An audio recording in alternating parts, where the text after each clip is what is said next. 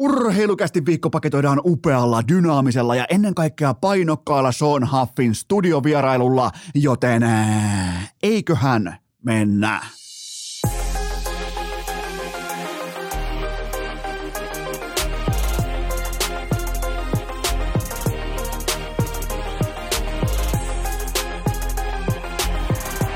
Urheilukäästin kevätkausi. Salvoksen pihastudiossa Esko, tuottaja Kope ja Pikku Taavetti. Tervetuloa te kaikki, mitä rakkahimmat kummikuuntelijat. Jälleen kerran urheilukästin pariin on perjantai 10. päivä helmikuuta ja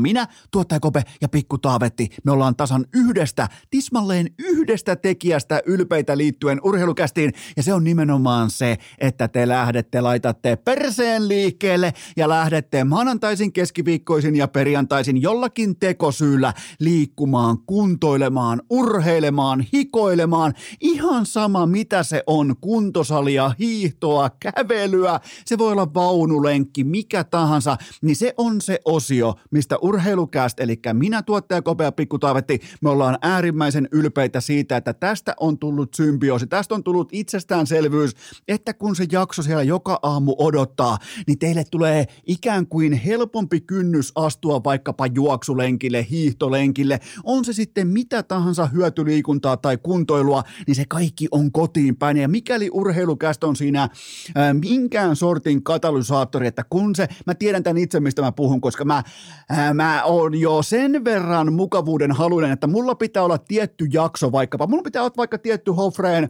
touru valmiina, että mun lenkki alkaa. Mulla pitää olla vaikka NFL Green Zone valmiina, jotta mun vaikka hiihtolenkki, mun juoksulenkki alkaa, joten se on se osa-alue, se on se, mikä on meille täällä oikeasti tärkeää. Täällä voidaan aina vitsailla kaikesta ja feikata jotain ää, palkintopuheita tai jotain muuta höpö, höpö paskaa, mutta se on se osio, millä on yhtään mitään merkitystä, koska fyysinen hyvinvointi, eli ihan perus liikunnallinen kasvatus ja sen ylläpito, niin se on kaiken avain, kun puhutaan myös mielenterveydestä, joten se on se osio, josta minä, tuottaja Kopea Pikku Taavetti, ollaan täällä ylpeitä. Ja tänään on todella painokasta puhetta luvassa liittyen nimenomaan siihen, että mihin me ollaan yhteiskuntana menossa, kun me puhutaan liikkumattomuuspommista. Mun mielestä tähän kohtaan välttämättä mm, ei voi juurikaan löytyä parempaa kertojaa kuin Sean Huff, joka on siis Susijengin entinen maajoukkojen kapteeni, nykyään tähtää politi- politiikan uraan ja näin poispäin, mutta se tietty aikuisuuden tila omien kokemuksien kautta, kaikki se, mikä on hänelle, hän on 84 syntynyt niin kuin myös minä, miten meille on itsestään selvää tietyt asiat ja niiden ymmärtäminen peilattuna nykypäivään ja tavallaan nostaa kättä pystyä, että hei, tämä homma on munittu, meidän pitää pystyä tekemään muutoksia ja sen muutoksen sen pitää alkaa tässä ja nyt, jotta niitä tuloksia olisi vaikka 10, 15, 20 vuoden kuluttua, koska tämä kyseinen liikkumattomuuspommi, mikä räjähtää syliin nyt just tällä hetkellä ja tulevien vuosien aikana, niin se on sitten ihan saatanan kallis ravintolalasku. Ja kuka sen maksaa tässä yhteiskunnassa? Kyllä vain, minä ja sinä. Me veronmaksajat. Me maksetaan siitä, että me ei ylläpidetä – liikunnallista kulttuuria, sitä, että liikunta on itsestäänselvyys, ei joku sellainen TikTok-videon arvoinen erillispäivitys, että uu, että kävin tänään, ja se on se nimenomaan se kohta, missä urheilukäst on onnistunut. Mä oon epäonnistunut monissa asioissa. Sisällöstä voi olla mitä mieltä haluaa niin kuin pitää, ja mua ei kiinnosta vittuakaan, mitä kukaan ajattelee, mutta se on se kohta, mistä täällä voi olla ylpeitä. On nimenomaan se, että kolmesti viikossa sulla on treenikaveri. Ja, ja nimenomaan me ollaan löydetty jo tässä, totta kai me ollaan yhdessä nyt vedetty samaa köyttä 500 jaksoa jo vähän reilutkin, niin meillä on itsestäänselvyys siitä, että kun se jakso siellä odottaa, ja sen takia mä teenkin tätä tietyllä tempolla. Jos mä tekisin sanotaan vaikka urheilukästä olisi tarkoitettu vaikka mm, ää, akateemiseksi iltakuunteluksi, niin mun puhe olisi todennäköisesti tällaista. Mä käyttäisin sivistyssanoja, mutta kun kyseessä on jumalautaa liikunta, niin tää pitää olla ätäkkiä, tää pitää olla hyökkäystä, ja kaikki ymmärtää sen. Tämä kaikki on osana tiettyä tapaa myös bränditeatteria, ja se, että se toimii, niin tämä ei ole vaikeeta. Te, siellä, te olette ollut koekanineet kohta viisi vuotta. Tämä ei ole vaikeeta. Niin miettikää, miten helppoa se on yhteiskunnallisella tasolla tehdä muutoksia. Tehdä liikunnasta arkinen itsestäänselvyys. Kunnioittaa sitä, että vain liikunta johtaa tiettyihin, äh, tiettyihin malleihin, joita ihminen, pieni lapsi, oppii koko loppuelämäkseen. Kun puhutaan vaikka liikunnallisesta kasvatuksesta, puhutaan vaikkapa joukkueurheilun hierarkiasta, joukkueen yhteisten pelisääntöjen ymmärtämisestä, ymmärtämisestä, joukkuetoverin kunnioittaminen, ne kaikki tulee sieltä, mitä me opittiin aikoinaan, vaikkapa minä ja sinä, mitä me opittiin vaikkapa joukkueurheilusta, ne kaikki korreloi ja heijastuu tähän nykypäivään. Me osataan elää vaikka yhteisössä, meillä ei ole välittömästi, ei me siili perseeseen siitä, kun joku sanoo tuhmasti, joku sanoo vaikka, että sun työn jälki ei riitä, sanoo vaikka kvartaalipalvelissa, että tämä numero tässä ei riitä, tämän numeron pitää olla 320, nyt tämä on 270, ja sä et voi yhtäkkiä vetäytyä niin kuin, että No, minulle tuli nyt kyllä paha mieli, kun sanoit, että se, silloin kun se ei riitä, niin se ei riitä. Ja me, jotka ollaan tullaan tuolta urheilun maailmasta, niin meitä mitataan, meille laitetaan numerolappu rintaan, meille laitetaan tilasto, tilastorivi meidän rinnalle. Me voidaan katsoa, että riittääkö vai ei. Niin, niin se, minkä takia tänään on erityisen mulle omakohtaisesti tärkeä vierailu, siinä on paljon hauskoja osioita, siinä on NBA nykyhetkeä, siinä on Markkasta, LeBron Jamesia, tradeja ja kaikkea tätä, mutta mä suosittelen teille, koska te olette nyt en tiedä, onko urheilukästä siinä ikään kuin jonkinnäköinen sivusisään heittäjä, avustaja teidän liikuntavalinnasta, mutta mä suurin piirtein tiedän, kuinka moni teistä harrastaa liikuntaa samaan aikaan, kun kuuntelee urheilukästä, ja se on merkittävä lukema, joten tässä voi olla teille sellainen osio, se on Huffin voimin, joka saa teille aikaan uutta ajattelua nimenomaan siitä, että miten tehdään päätöksiä, minkälainen päätös johtaa mihinkin ratkaisuun, kun puhutaan liikunnasta. Ja, ja urheilukästissä on paljon epätärkeitä segmenttejä, siis useimmiten, kuten sanottu, ihan kuin Erik Kartmanin suu, josta tulee paskaa ulos. Ja, niille, ja se on halpaa, kevytkenkästä, kertakäyttöviihdettä, ja mä oon sen kanssa täysin ok, mä teen sitä, se on mun duuni. Mutta tässä kyseisessä keskustelussa, niin tässä päästään johonkin. Tä, tässä kuullaan myös ratkaisumalleja ja nimenomaan sitä, että mihin toimiin pitää ryhtyä, jotta se liikunta on minkään arvoista, koska tässä, tällä hetkellä se mikä on ironista, niin liikunta ei ole päättäjien silmissä minkään arvoista, mutta se hintalappu, joka siitä joudutaan maksamaan me veronmaksajat, niin se on 7 miljardia kohta vuodessa. Ei, ei, ei näitä saatana poika- ja tyttökultia voi kohta laittaa oikeisiin töihin. Sieltä tulee heti selkä kipeäksi ja mieti, kun joudut ekaa kertaa hyppäämään pois istumatyöstä. Joudut johonkin oikeaan työpaikkaan. Ensin tulee selkä pipiksi, sen jälkeen tulee vyötärölihavuus, sen jälkeen tulee pahaa mieli. Niin meidän pitää yhdessä alkaa töihin. Tämä on ainoa asia, ja tämä on myös sellainen, mihin mä tuun ottamaan kantaa. Jos te ette tykkää mun yhteiskunnallisista kannanotoista, niin, niin, niin se ei ole silloin mun ongelma, se on siis sun ongelma. Sun pitää silloin lopettaa urheilukästin kuuntelu. Mutta tämä on sellainen, mitä mä tuun pitää pinnalla. Tämä on sellainen, minkä puolesta mä tuun hakkaa rumpua päätyyn asti, ja sen tiimoilta tänään vieraana myös äh, studiossa paikan päällä Sean Huff, ja en voi kuvitella fiksumpaa puhujaa tästä aiheesta. Joten me tehdään nyt sellainen juttu, että tämä ensimmäinen segmentti, tämä oli, tämä oli niin enemmän tai vähemmän tässä. Me pitää pidetään tähän kohtaa pieni tauko. Sen jälkeen 23 minuuttia teidän kysymyksiä ja sen jälkeen tunti 20 minuuttia Sean Huffia, joten nyt pieni tauko ja sen jälkeen itse asiaan. Urheilukääst! Nolla plus nolla on yhtä kuin Nolla. Tähän välikköön mulla on teille huippunopea kaupallinen tiedot ja sen tarjoaa Elisa verkkokauppa. Voitte välittömästi mennä osoitteeseen elisa.fi kautta urheilukääst. Nimittäin tänä viikonloppuna te huomaatte, että teidän telkkarilla valitettavasti ei riitä. No ei huolta, Eno Esko on kaivannut teille osoitteeseen elisa.fi kautta urheilukääst. Siellä on upo uutta Samsungia teitä varten alennuksessa vartomassa. Menkää tsekkaamaan. Siellä on myös yllätyssivutuote. Käykää katsomassa elisa.fi Iltalehti.fi kautta urheilukääst on nimittäin hituusen verran kaunis urheiluviikonloppu edessä, joten se osoite on vain teitä varten, rakkaat kummikuuntelijat. Se on elisa.fi kautta urheilukääst. Äh, tähän kylkee myös toinen huippunopea kaupallinen tiedot ja sen tarjoaa pizza rustika. Kun sä meet siihen pakaste altaalle, sulla ei ole mielessä kuin yksi pizza. Se on Dr. Oetkerin, se on pizza rustika, koko se mallisto. Ai että siis miettikää tätä penkki keskiurheiluviikonloppua, 11 NHL Primetime-matsia lauantaina ja sunnuntaina, Super Bowlia, vaikka mitä. Muistakaa siellä pakastealtaalla, että sulla on vain yksi valinta, se on Dr. Oetkerin, se on pizza rustikat, sieltä tuppa, tupla pepperoni tai liharekka, eli toisin sanoen beef kebabi, se on kulkaa, se on siinä, ei tarvi selityksiä, ei tarvi punastella, mikä tahansa noista viidestä ehdokkaasta toimittaa, kun puhutaan nimenomaan pizza rustikasta ja varoitus, tämä on sitten aivan liian hyvää jaettavaksi, vaikka NHL-studiossa tai sitten Super Bowlin alla, joten ostakaa kaikille jäsenille oma lätty, niin ei tarvi sitten täällä kyllä väkisin lähteä jakamaan, koska nämä on ylivoimaisesti parhaita pakastepizzoja. Te tiedätte sen, mä tiedän sen, joten menkää osoitteeseen ötker.fi ja kaupasta ne oikeat pizza-rustikat mukaan. Urheilukää! Yhtä uskottava kokonaisuus kuin Virkkusen takkaharrastus. Ai että kuulkaa sormet syyhyä sen tiimoilta, että kohta te pääsette Sean Huffin upean ja ennen kaikkea perusteellisen vierailun pariin, koska kun tänne tullaan tänne Hirsistudiolle, niin toivottavasti tänne tuodaan aina A-game, eli A-peli mukana ja hän myös sen toi, koska nyt puhutaan totta kai merkittävistä yhteiskunnallisista aiheista, jotka on mulle omakohtaisesti sekä podcastajana jonkin sortin vaikuttajana ja samoin myös faijana. Helvetin tärkeitä, joten Sean Huff, mä en olisi voinut kuvitella kenties tähän kohtaan, tähän saumaan yhtään fiksumpaa puhujaa näistä aiheista, joten Sean Huff. Aivan tuota pikaa, mutta nyt kuitenkin teiltä rakkaat kummikuuntelijat, mä en unohda teitä tässä kokonaiskäsikirjoituksessa, teiltä muutamia täsmäpohdintoja lavetille. Voitko nyt paketoida vielä sen, että mitä Patrick Laine lopulta on nykypäivän NHLssä?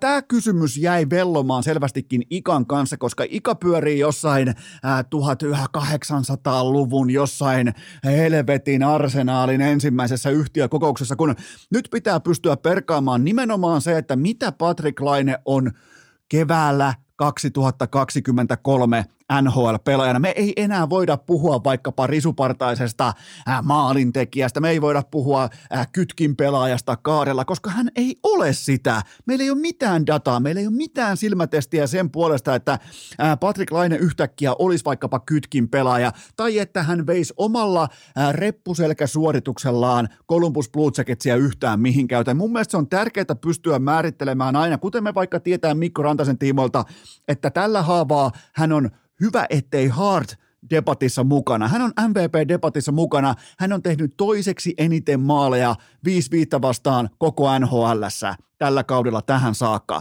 Enemmän kuin McDavid, enemmän kuin nämä niin sanotut eturivin maalin tekijät, joten se on arvokkuutta, se on arvoa, se on valueta, se on sitä, mitä me pystytään paketoimaan tähän hetkeen.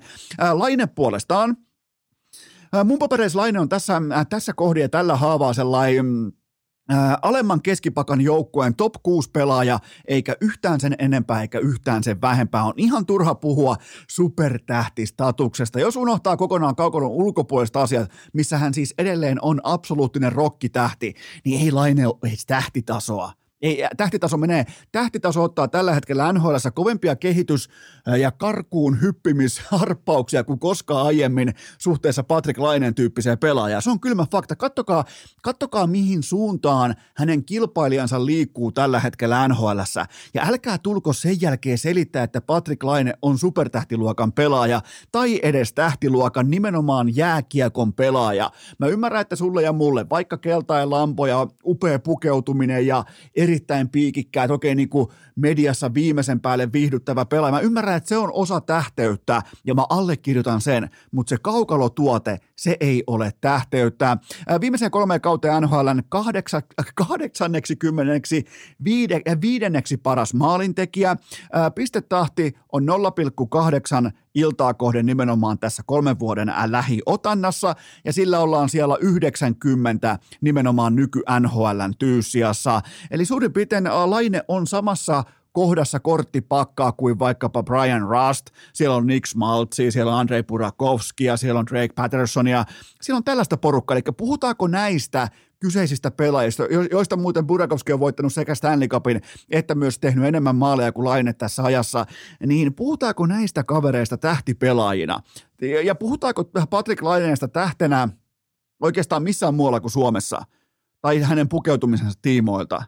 Milloin, milloin viimeksi on viitattu, koska mun mielestä Suomen jääkiekko-kansa elää vieläkin erittäin huolestuttavalla tavalla jossain vuodessa 2017, 2018, jopa 19. Tämä on nykyhetkeä, tämä on tätä hetkeä, tämä on moderni NHL, tämä on ihan eri laji kuin suurin piirtein viisi vuotta sitten. Sitten voidaan vielä puhua tästä GM Kekäläisen lainetreidistä, joka oli totta kai uskomatonta viihdettä. Se oli siis se oli lööppimateriaalia. Siis toivottavasti tätä, mä sen takia toivonkin, että myös tällä äh, trade deadlineilla myydään kaikki. Kaikki pelaat vaihtaa seuraa ikään kuin NBS konsanaan, koska se on viihdettä. Siitä saa kiinni. Siitä pääsee debatoimaan. Se on, se on mahtavaa. Me fanit, me rakastetaan sitä, kun me päässään debatoimaan, vaikka me ei välttämättä tiedettäisi yhtään mistään yhtään mitään. Joten Laine trade, äh, Pierre-Luc Dubois, hän on tällä haavaa nimenomaan sitä, mitä Laineen piti olla. Voittava, voittava joukkueen johtava hyökkäjä, joka tekee sen 35-40 kaappia kauteen ja tuottaa tuommoisen 85-90 tehopaunaa nimenomaan vie omalla keskikaistan suorittamisellaan joukkuettaan kohti runkosarjan, äh, no en nyt uskalla sanoa runkosarjan, koko runkosarjan voittamista, mutta äh, runkosarjan top 5 sijoitusta ja sen jälkeen playoff-sarjojen voittoja, kun taas Laine vie omalla suorituksellaan Columbus Blue Jacketsia kohti Bedard, Connor Bedard jahtia, niin siinä on se ero. Ja Dubois pystyy pelaamaan kaikissa rooleissa, ja eihän meidän tarvitse tästä debatoida. Meillä on ihan riittävästi nyt näyttöä liittyen tähän treidiin. Kumpikaan ei ole ihan absoluuttisesti muutoksen tekevä pelaaja NHL, mutta Dubois on kuitenkin enemmän sitä ja nimenomaan keskikaistella. Ja tällä hetkellä Dubois on pelannut erittäinkin vakuuttavan sesongin Winnipeg Jetsissä, joka yllättäen voittaa jääkiekkootteluita muutenkin kuin Conor Helepakin siivittämänä, joten äh, tradingkin voitti vielä kaiken lisäksi Winnipeg Jets. Ja kyllä, kyllä sille on aina syynsä, minkä takia pelaajasta halutaan eroon. Sitähän ei ole koskaan käsitelty Suomessa lainkaan miltään osin, koska ajateltiin, tot, niin helppohan se on aina ajatella, että Blake Wheeler on paha mies ja Mark Seifle on sitä ja tätä ja heikko kulttuuri ja kaikkea, mutta kyllä ne aika suoraviivaisesti halusi laineesta eroon tuossa tilanteessa. Onko kukaan miettinyt sitä siltä kantilta missään vaiheessa, mutta Laine on suurin piirtein sellainen alemman keskipakan joukkueen top 6 pelaaja nykypäivän NHL. Kaikki viittaa siihen. Siihen mahtuu siis ihan järkyttävä määrä tähtiosaamista hänen edelleen, joten ei, tää, ei, ei, ei kenenkään tunteita ei loukattu ja ei, ei tässä ole käynyt mitään. Tämä on mitä tämä on ja Laine on ehkä eniten jopa puljun ohella kärsinyt siitä, että mitä nykypäivän NHL on ja mihin suuntaan se muuttuu. Se on raskastekoselle, isokokoiselle, luistelutaidottomalle pelaajalle. Se on, se, on, se on kova rasti, se on hankala rasti ja tietyllä tapaa tämän muutoksen uhrina on myös Patrick Laine, kun taas Saapan puolella on sitten vaikkapa Sebastian Aho – Tämä on osa evoluutiota, sille ei voi mitään. Mennään seuraavaan kysymykseen. Seuraava pohdinta. Mitä otetaan seurantaan lauantai-illan NHL-kattauksesta? No kyllähän Nashville Predatorsin käytännössä pakkovoitto Flyersin vieraana 19.30 alkaen. Nyt alkaa loppu korret ihan oikeasti ää, Predatoreilta, joten siellä on pakko olla Juuse Saros, nämä trade-huhut kaikki, ne ei auta yhtään tässä tilanteessa ja Flyers kotona – ne ei ole mikään kuitenkaan nyt ihan ylikävelyrasti, joten Nashville on pakko voittaa seuraavasta, sanotaanko kymmenestä, sanotaanko ei edes niin paljon, seuraavasta viidestä pelistä Nashville on pakko voittaa neljä tai muuten kausi on ohi. Ja, ja se on mun mielestä aivan täysin pöyristyttävää, että jostain sadoksesta puhutaan, että se olisi myynnissä, mutta mutta sehän me tiedetään, että kaikki tuolla on lopulta myynnissä, ihan jokainen. Conor McDavidille tulee oikein hintalappu, niin se myydään. Joten tota, ja siitä asti kun Kretski on kaupattu, niin ihan kaikki on, kaikki on kaupan tuolla, joten kyllähän toi Nashville niin sanottu pakkovoitto, niin kyllähän se, vaikka ei olekaan saman konferenssin tai divisioonan vastustaja, niin nämä on merkittäviä pisteitä, mitä nyt on jaossa. Ja kyllähän toi Dallas Tampa lauantai-ilta, niin siinä mitataan jo ihan oikeasti playoff tällaista standardia. Nämä oli kuitenkin kuplassa finaalijoukkueet vastakkain Dallas on vahvistunut siitä päivästä ihan merkittävin harppauksin, joten tästä tulee hyvä otatus. Ja nythän siis jokainen, ihan siis kaikki NHL-ottelut, jos on mukana Capitalsia, Penguinsia, Floridaa, Buffalo, Islandersia tai Nashville, niin ne on äärimmäisen merkittäviä otteluita playoff racein loppurallin osalta, joista muuten itään tulee todella mielenkiintoinen kokonaisuus. Siitä tulee aikamoinen kilvan ajo siitä, että kuka noista pullahtaa pihalle ja kuka pääsee sisään. mä, jotenkin mä symppaan, mä on pakko myöntää, että mä symppaan Buffaloa. Mä, mä en tiedä, mistä johtuu, mutta mä, mä pidän siitä, että hyökätään ja puolustetaan, jos ehditään, mutta haetaan talentin kautta ratkaisuja vastustajan päätyyn, niin mä arvostan sitä jääkiekkoa, joten tuossa tulee aika tiukka kolikon heitto tästä runkosarjan viimeisestä, sanotaanko 20 ottelusta, että miten idässä tulee lopulta dominopalikat sitten asettumaan. Seuraava kysymys. Mitä ajattelet GM Lula Muriellon joukkuesäännöistä vuonna 2023? No nämä on ihan täyttä pelleilyä nykyajassa. Äh, vähän menee reiden rapsutteluksi tämä koko homma, kun miettii, että pitää olla tietyn mittain tukka ja tietynlainen pukeutuminen ja äh, lävistyksiä ja bla bla bla, niin tota, ja tämä vielä menee läpi organisaatiosta toiseen, vuodesta toiseen. Tämä menee siis samaan osioon, kun joskus aikoina ajettiin vaikka junnuilta munankarvat väkipakolla pois jossain kusisessa suihkutilassa tai vastaavaa, tai vedettiin jengiä kaljuksta, eli leikattiin joku hauska tukka tai jotain muuta vastaavaa, niin no tämä menee sen mukaan, että palkkaa 80-vuotias GM ja saat 80-luvun linjauksia. Ei tämä nyt sen kummosempaa, että pitää leikata tukka tai on nyt jumalauta. Ei edes tarvitse mennä mihinkään tradeihin tai siihen, että äijä on maksanut eniten koko NHLn historiassa hasbeen pelaajille.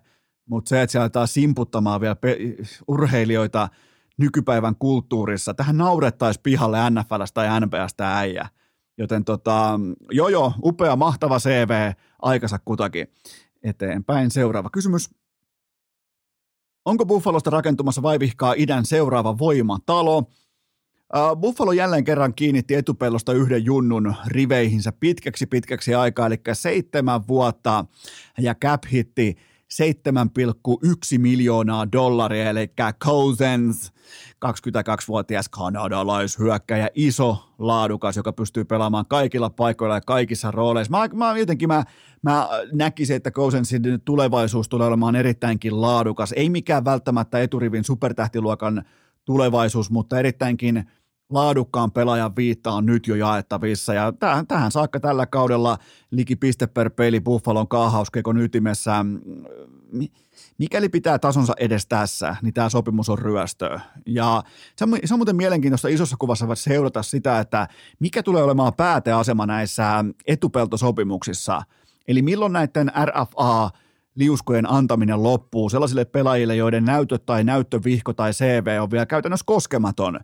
Konsensin kohdalla mä ymmärrän etupelto maksamisen, mutta tästä tulee trendi, niin on sitten jännittävää nähdä se ihan niin kuin salary cap poliittisesti, että mihin suuntaan tai mitä kaikkea pitää tulevaisuudessa tapahtua, jotta tämä kaahaminen loppuu, koska sehän loppuu johonkin, ja mä arvelen myös, että se loppuu johonkin äh, todella viihdepitoiseen, absoluuttiseen clusterfuck-ilmiöön, missä joku, joku joukkue tai organisaatio kusee salarikäppinsä aivan täysin tai joutuu jonkun sanktion tai sakon alaiseksi jonkin salarikäp-rikkomuksen takia tai jotain muuta vastaavaa, mutta tämä on hyvä sopimus. Ää, tässä ei tarvitse hirveästi kehittyä, että on perusteltu raha, joten tämä on, on uusi normaali, tähän kannattaa tottua. Seuraava kysymys. Minkälaista kohtaamista odotat perjantai-iltaan ostojoukkue Ilveksen ja kasvattiseura Kärppien välille? Ää, totta kai tuli kuumaa. Siis Suomen parhaat fanit on varmasti valmiita sen tiimoilta, mitä Lauri Marjamäki heistä sanoi ja, ja nimenomaan Ilveksen organisaatiosta, joten mä tykkään vastakkain, mä tykkään, että ottelu myydään mulle etukäteen. Pitää olla selkeä syy laittaa se kanava nimenomaan tälle kyseiselle tupsukorva vastaan pien peto ottelulle, ja mulle on ihan selvää, mitä mä aion katsoa perjantai-iltana. Joten, ja Ilves muuten otti Henrik Haapalan johdolla jättimäisen voiton kalpasta. Mun mielestä tästä on hyvä lähteä nimenomaan näiden isojen kohtaamiseen nyt kotikenttä. Varmasti hyvä, ettei tupa täynnä, älytön tunnelma, Marjamäki lämmitti saunan, kaikki on valmista, joten mä otan, mä otan todella viihdyttävää, todella aggressiivista. Mä otan, mä otan myös sitä, että kärpät lähtee tanssiin mukaan. Sitä, sitä mä suorastaan vaadin tässä kohdin, koska itse Marjamäki on agitaattori. Sä et voi nyt mennä sinne peluttaa mitään yksi neljä trappia yhtäkkiä. Sä oot itse se, joka on koolautanut koko Ilveksen organisaatio, joten sun pitää mennä sinne kaikki torvet soiden. Nyt ei voi paskantaa lahkeeseen, joten mä otan todella laadukasta kiekkoiltaa sinne. Seuraava kysymys. Millä mielin seurasit, äh, seurasit Kalle Maalahden kommentointia Etelä-Saimaassa – Kalle Maalahti. No tässä pitää ymmärtää taustat. Mun on pakko myös vähän selvittää näitä taustoja paristakin lähteestä. Ja Ää, Saipa esti syystä tai toisesta Maalahden siirron Sveitsiin tuossa ihan muutama tovi sitten, ja ää, jos multa olisi tollasen roskis tulipalon, mistä lähtee kaikki muut pois, ja muut olisi väkisin, puoliväkisin jätetty Saipaan pelaamaan, niin Mä olisin todennäköisesti itsekin herännyt seuraavaan aamuun jätesäkillinen paskaa suussani, joten ei, ei siinä ole mitään ihmeellistä, että pelaaja puhuu sydämellään, kun hän, puhuu, hän kertoo, että täällä ei edes treenata kunnolla.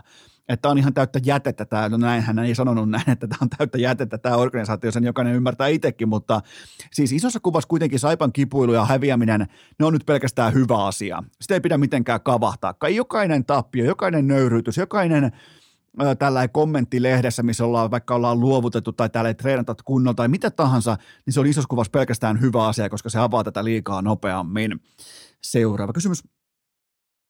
Miksi kukaan ei lälättele Jukureiden suuntaan nyt, kun Mikkelissä on sulettu kakkos sieltä lähes Mestiksen porteille? No ei kai se nyt ihan Mestiksen porteilla olla, mutta siis ei tämä vaadi mitään ylireagointia. Ja myöskään päävalmentaja Olli Jokinen, jolla oli uskomaton sauma tasan vuosi sitten kaivaa kaikkien aikojen mittavin kuittivihkonsa esiin, niin hän piti turpansa kiinni. Hän valoi tulevan betonia jo sen tiimoilta, että okei, me ollaan voitettu 21 yhden maalin ottelua. Tämä ei todennäköisesti tule kantaa päätyy asti kausi toisensa jälkeen, joten Olli Jokinen olisi voinut tilata itselleen vihaajia, kriitikkoja, jättimäisen rekkalastillisen. Hän piti kovassa paikassa turpasa kiinni ja ei, ei kellään ole mitään tarvetta osoittaa tulostaululle. Jukurit on kuitenkin lähtökohtaisesti pieni ja piskuinen seura ja urheilu on siinä mielessä aika rehellistä bisnestä, että siinä vesi palautuu tasolleen pitkässä juoksussa aina. Ja tämä oli myös aika vaivattavasti nähtävissä, että ei Jukurit tule yhtäkkiä ole mikään top 6 joukkue tai et, et, kun me katsottiin vaikka sitten kausiennusteita tähän alkaneeseen kauteen, niin yhtäkkiä yksi kesä mukaan olisi muuttanut asian niin päin, että se, joka oli kaikilla viimeisenä vuosi sitten, joo, kyllä se on varmaan top 6 joukkue, niin siinä taas nähdään urheilutoimittaja tällä tietty niin kuin virtsan karkailu. se, se, se, jos ei tämä mitään muuta osoittanut, niin sen se osoitti ainakin, mutta ei, tässä ole, ei tämä vaadi mun mielestä mitään ylireagointia ja juuri sen tämä pelaa viihdyttävää lätkää. Sitä on ihan kiva katsoa, joten ei mulla ole niin kuin, ei sinällään ole mun mielestä Olli Jokinen on ylisuoriutunut, vaikka ei nyt ole tullut voittoja tai tarvittavia pistemääriä. Mun mielestä Olli Jokinen päävalmentajana on ollut viimeiseen puoleentoista vuoteen silti mittavakin ylisuoriutuja ja onnistuja SM-liigassa. Sanoin sen vuosi sitten, sanon sen myös nyt. Seuraava kysymys. Miten kommentoit käytävä spekulaatioita, että nyt myös Pohjola-leirillä on mandaattipaikat liigaseurojen veskareille saatavilla? Ähm, No ei kai tähän voi sanoa mitään muuta kuin, että leijona rinnassa, leijona sydämessä, paitsi jos pelaat liian pienessä seurassa. Ei, ei mua yllätä yhtään, mikäli siellä on liikaseurojen veskareille jo jonkinnäköistä pehmä, niin kuin tällaista hattarareittiä rakennettu. Vähän sellainen pomppulinna pehmustettu reitti kohti huippua, ettei vaan tuu paha mieli pikku, pikku, pikku ensiolle siitä, kun ei mahu Pohjola leirille, mutta e, e, en, en en tiedä, pitääkö tämä käytävä spekulaatio paikkansa, mutta yhtään en ihmettelis, mikäli liikaseurojen veskareilla tai pelaajilla noin muutenkin olisi mandaattipaikkoja tai valmiiksi valettuja paikkoja siellä pukukopeissa. Joten tota, en mä jaksa näistä asioista yllättyä. Seuraava kysymys. Voitko tyhjentää Super Bowl-liuskasi sisällön ymmärrettävään selkokielimuotoon? Mä laitan tämän ennemmin vaikka viikonlopun aikana IG-storiin. Ei, ei, tätä ei saa selkokielisten uutisten muotoon oikein mitenkään, joten siellä kuitenkin tulee olemaan kaiken näköistä vähän oudompaakin hakua varmaan mukana. Niin, niin tota, ja muistakaa muuten kuunnella maanantain jaksosta Super Bowl-ennakko. Tähän perjantai-jaksoon enää ei tule minkäännäköistä ennakointia tähän kyseiseen sunnuntai maanantai yön jättimäiseen otatukseen ää, Philadelphian ja Kansas Cityn välillä, joten kuunnelkaa maanantain urheilukästin jakso. Siellä on Coach Koikkalainen, Mika Laurila, niin tuota, se kertoo ihan koko kuvan tästä tulevasta ottelusta. Mutta liuskan kaiken kaikkiaan kokonaispakettina varmaan laitan viikonlopun aikana IG-storiin. Seuraava kysymys. Ketkä edustaa miesten viestiä M Planitsassa? Kyllähän se on kuulkaa sillä tavalla, että Perttu eli Savu avaa, Tishi jatkaa, toisin sanoen Iivo, Remi rokottaa ja Joni, se kaivaa hauvikset jo puolimatkassa esiin. Onhan tämä, tämä on ottelu tehty taivaassa. Savu on kunnossa, eli Perttu avaa, Iivo jatkaa, Remi rokottaa ja Joni näyttää hauista. Mä, potki, äh, mä pohdin myös pitkään Akselia Rise, Iivo, Perttu, Joni, mutta toisaalta tämä on Remin vuosi. Remi vetää ton ensimmäisen vapaan osion tuohon ja ottaa Iivolta. Tavoite on siis se, että Perttu avaa todella nyt, kun savu on kunnossa, niin avaa todella, todella dynaamiset, tulee vaikka toisena maaliin. Sen jälkeen Iivo jatkaa, hän tulee about 25 sekunnin erolla ensimmäisenä maaliin. Ja sen jälkeen alkaa Remillä kaikkien aikojen työpätkä. Silloin ihan oikeasti mitataan, kun sä hiihät yksin. Ja, ja jos Remi pystyy tuomaan lupaavassa positiossa Suomen vaihtoon, niin Joni Mäellä on silloin kaikki avaimet käsissään. Ensin pitää teloa Kläbo ja sen jälkeen pitää voittaa muut. Et siinähän niin Goonimäellä onkin jo näyttöjä, kun Bolsunovin, Korjan kapteeni Bolsunovin aikoinaan saa, sai raivoin partaalle Lahen Mäkimontussa, mutta siinä se mun joukkue on. Perttu, Iivo, Remi ja Joni. Ja tällä mä ko- koitan henkilökohtaisesti myös välttää Large Boys 157 täsmävihat. Seuraava kysymys. Miten suurena shokkina tuo tuli, että Manchester City ei olekaan noudattanut jokaista taloussääntöä dynastiansa aikana? Ensinnäkään sä et ole dynastia, jos sä et voita mestarien liikaa kertaakaan, mutta siis on tätä, on, on, onhan tätä vaikea, jopa mahdoton uskoa todeksi. Nyt siellä maksetaan lakimiehelle samaa liksaa kuin Kevin De Brynelle viikossa, joten se on realismia. Ja tämä on osa sitä kipuilua, jossa jalkapallo hirttää itsensä niihin asioihin, joissa taas itse jalkapallo ei ole kontrollissa, kuten vaikka öljylähderaha. Niin mä sanoin teille jo vuositolkulla sitten, että se, se vuokrat, se erääntyy maksuun vielä joku päivä. Ja, ja siitä ei tule kaunista. Ja se romahdus tulee olemaan, silloin kun näitä, nämä kokee sitten nämä seikit, että ne on henkilökohtaisesti loukattuja jonkin päätöksen tai linjauksen voimin, ne vetää jokaisen euronsa ja dollarinsa pois markkinasta. Niin mitä arvelette, miten jalkapallolle käy, kun se on tehty feikkirahan, siis öljyrahan varaan? Sille käy kuin FTXlle, sille käy kuin kryptobisnekselle – se ei tule ihan lattia asti poikki läpi, toi koko jalkapallo, mutta sieltä tulee jättimäinen romahdus, koska yhtäkkiä pelaajat ja pelaajien agentit ja kaikki seurat miettivät, että mi, mi, mihin, se, mihin se raha hävisi? Siis että pitäisi tehdä omilla lipputuloilla ja fanimyynnillä ja TV-tuotoilla pitäisi tehdä koko kassa. Eihän me semmoista tehdä. Niin tämä kaikki oli ennustettavissa. Tässä ei ole mitään yllättävää. Seuraava kysymys. Sinetöikö Kalle Rovanperä back-to-back mestaruutensa nyt viikonloppuna Ruotsissa? Kauden toinen, toinen osa kilpailuja heti lähdetään sinetöimään, mutta kyllähän tämä nyt on Kalle vastaan lumipenkka tuolla Uumajassa Ruotsissa. En näe ketään muuta haastajaa Kallelle nimenomaan. Vähän niin kuin Ruotsiin voisi puhua melkein kelin puolesta kotiralli, joten – on muuten, on muuten Rovanperä, varsinkin uuden tukkansa myötä, niin on melkoinen raakalainen. Siis meni kasinolla all in ruletissa ja survoi kaiken ykköselle. Mä toistan ykköselle, ethän sä ikinä survo ykköselle rullassa. Siis ykkösen pelaaminen rullassa on vähän sama kuin vaikkapa joku niin kuin Maria Nurdinin talousjooga. Se on kyseenalaista, se on sairasta, mutta silti kiehtovaa silloin, kun se kerran vetää naaman hymy, joten Rovanperä pyörii tällä hetkellä aika mielenkiintoisessa maailmassa, jossa siis survotaan all in ykköselle. Mä oon nähnyt siis eturivin pokerin pelaajilta, mä oon nähnyt siis jättimäisiä rulettiflippejä, kun mennään melkein kuusinumeroisiin summiin, niin mä en ole koskaan nähnyt, että kukaan survoisi ykköselle euroakaan. Sen sijaan joku niin kuin matotus johonkin 29, 27, 11 kupeeseen, niin paljonkin on nähnyt. Mutta että Herra Jumala – ykköselle all in. Tämä on ainoa niin tällä ehkä spekulatiivinen, mikä saattaa uhata Kalle Rovanperän back-to-back maailmanmestaruutta, on nimenomaan tämä ykköselle survominen. Seuraava kysymys. Mitä tavoitteita asetat Valtteri Bottakselle alkavaan F1-kauteen? No tämä on aika selkeä tapaus, mutta koko varikon seksikkään kuljettaja ja Drakein kanssa yhteiskuva viimeistään Kanadasta juuri juhannuksen alla, joten eli nyt siellä Alfa Romeolla Drakein vedonlyönti tai kasinoyhtiö – ää, yhteistyökumppanina, joten kyllä me tullaan näkemään vielä Drakein ja Valtteri Bottaksen yhteiskuva. Tähän kohtaan pieni tauko ja sen jälkeen Sean Huff. Urheilukääst!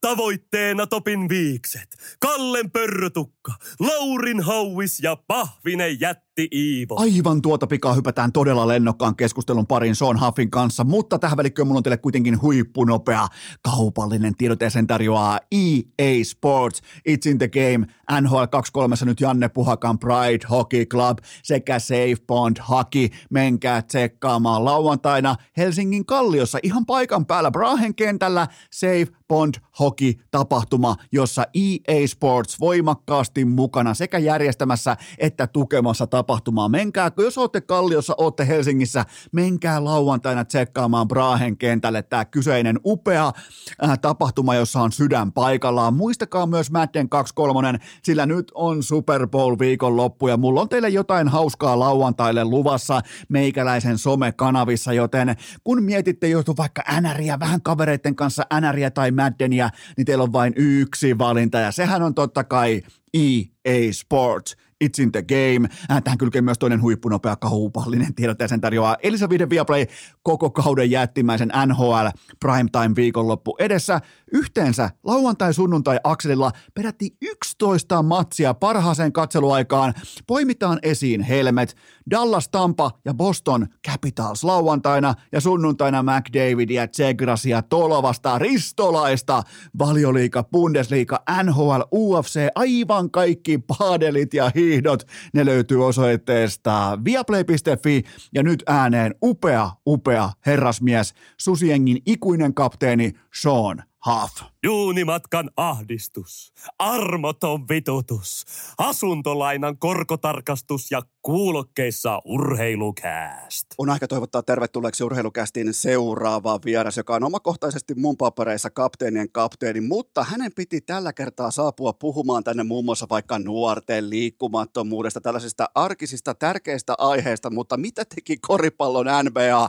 Ihan jokainen pelaaja tänä kyseisenä samana aamuna vaihtoi seuraa. Sean Huff, tervetuloa urheilukästiin.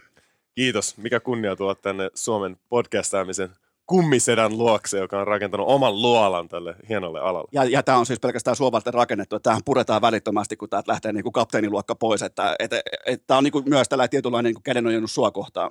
Kiitos, kiitos tästä kunniasta. Mä haluan alkuun tehdä tällaisen niin kuin varmistavan kysymyksen siitä, että eihän sua treidattu viime yönä.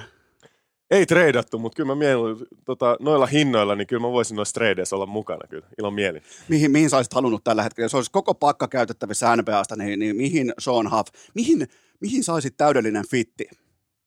Utah Jazzi, Laurin kaveriksi, totta kai. Vanhan tutun luokse sinne niin. Totta. Me, menisitkö jopa Laurille asumaan? Totta kai, jos hän mut sinne ottaisi, niin sinne Laurin luokse asumaan aamukävelyyn niin kuin EM-kisoissa. teidän, miten, ketä oli muuten teidän aamukävelyssä mukana?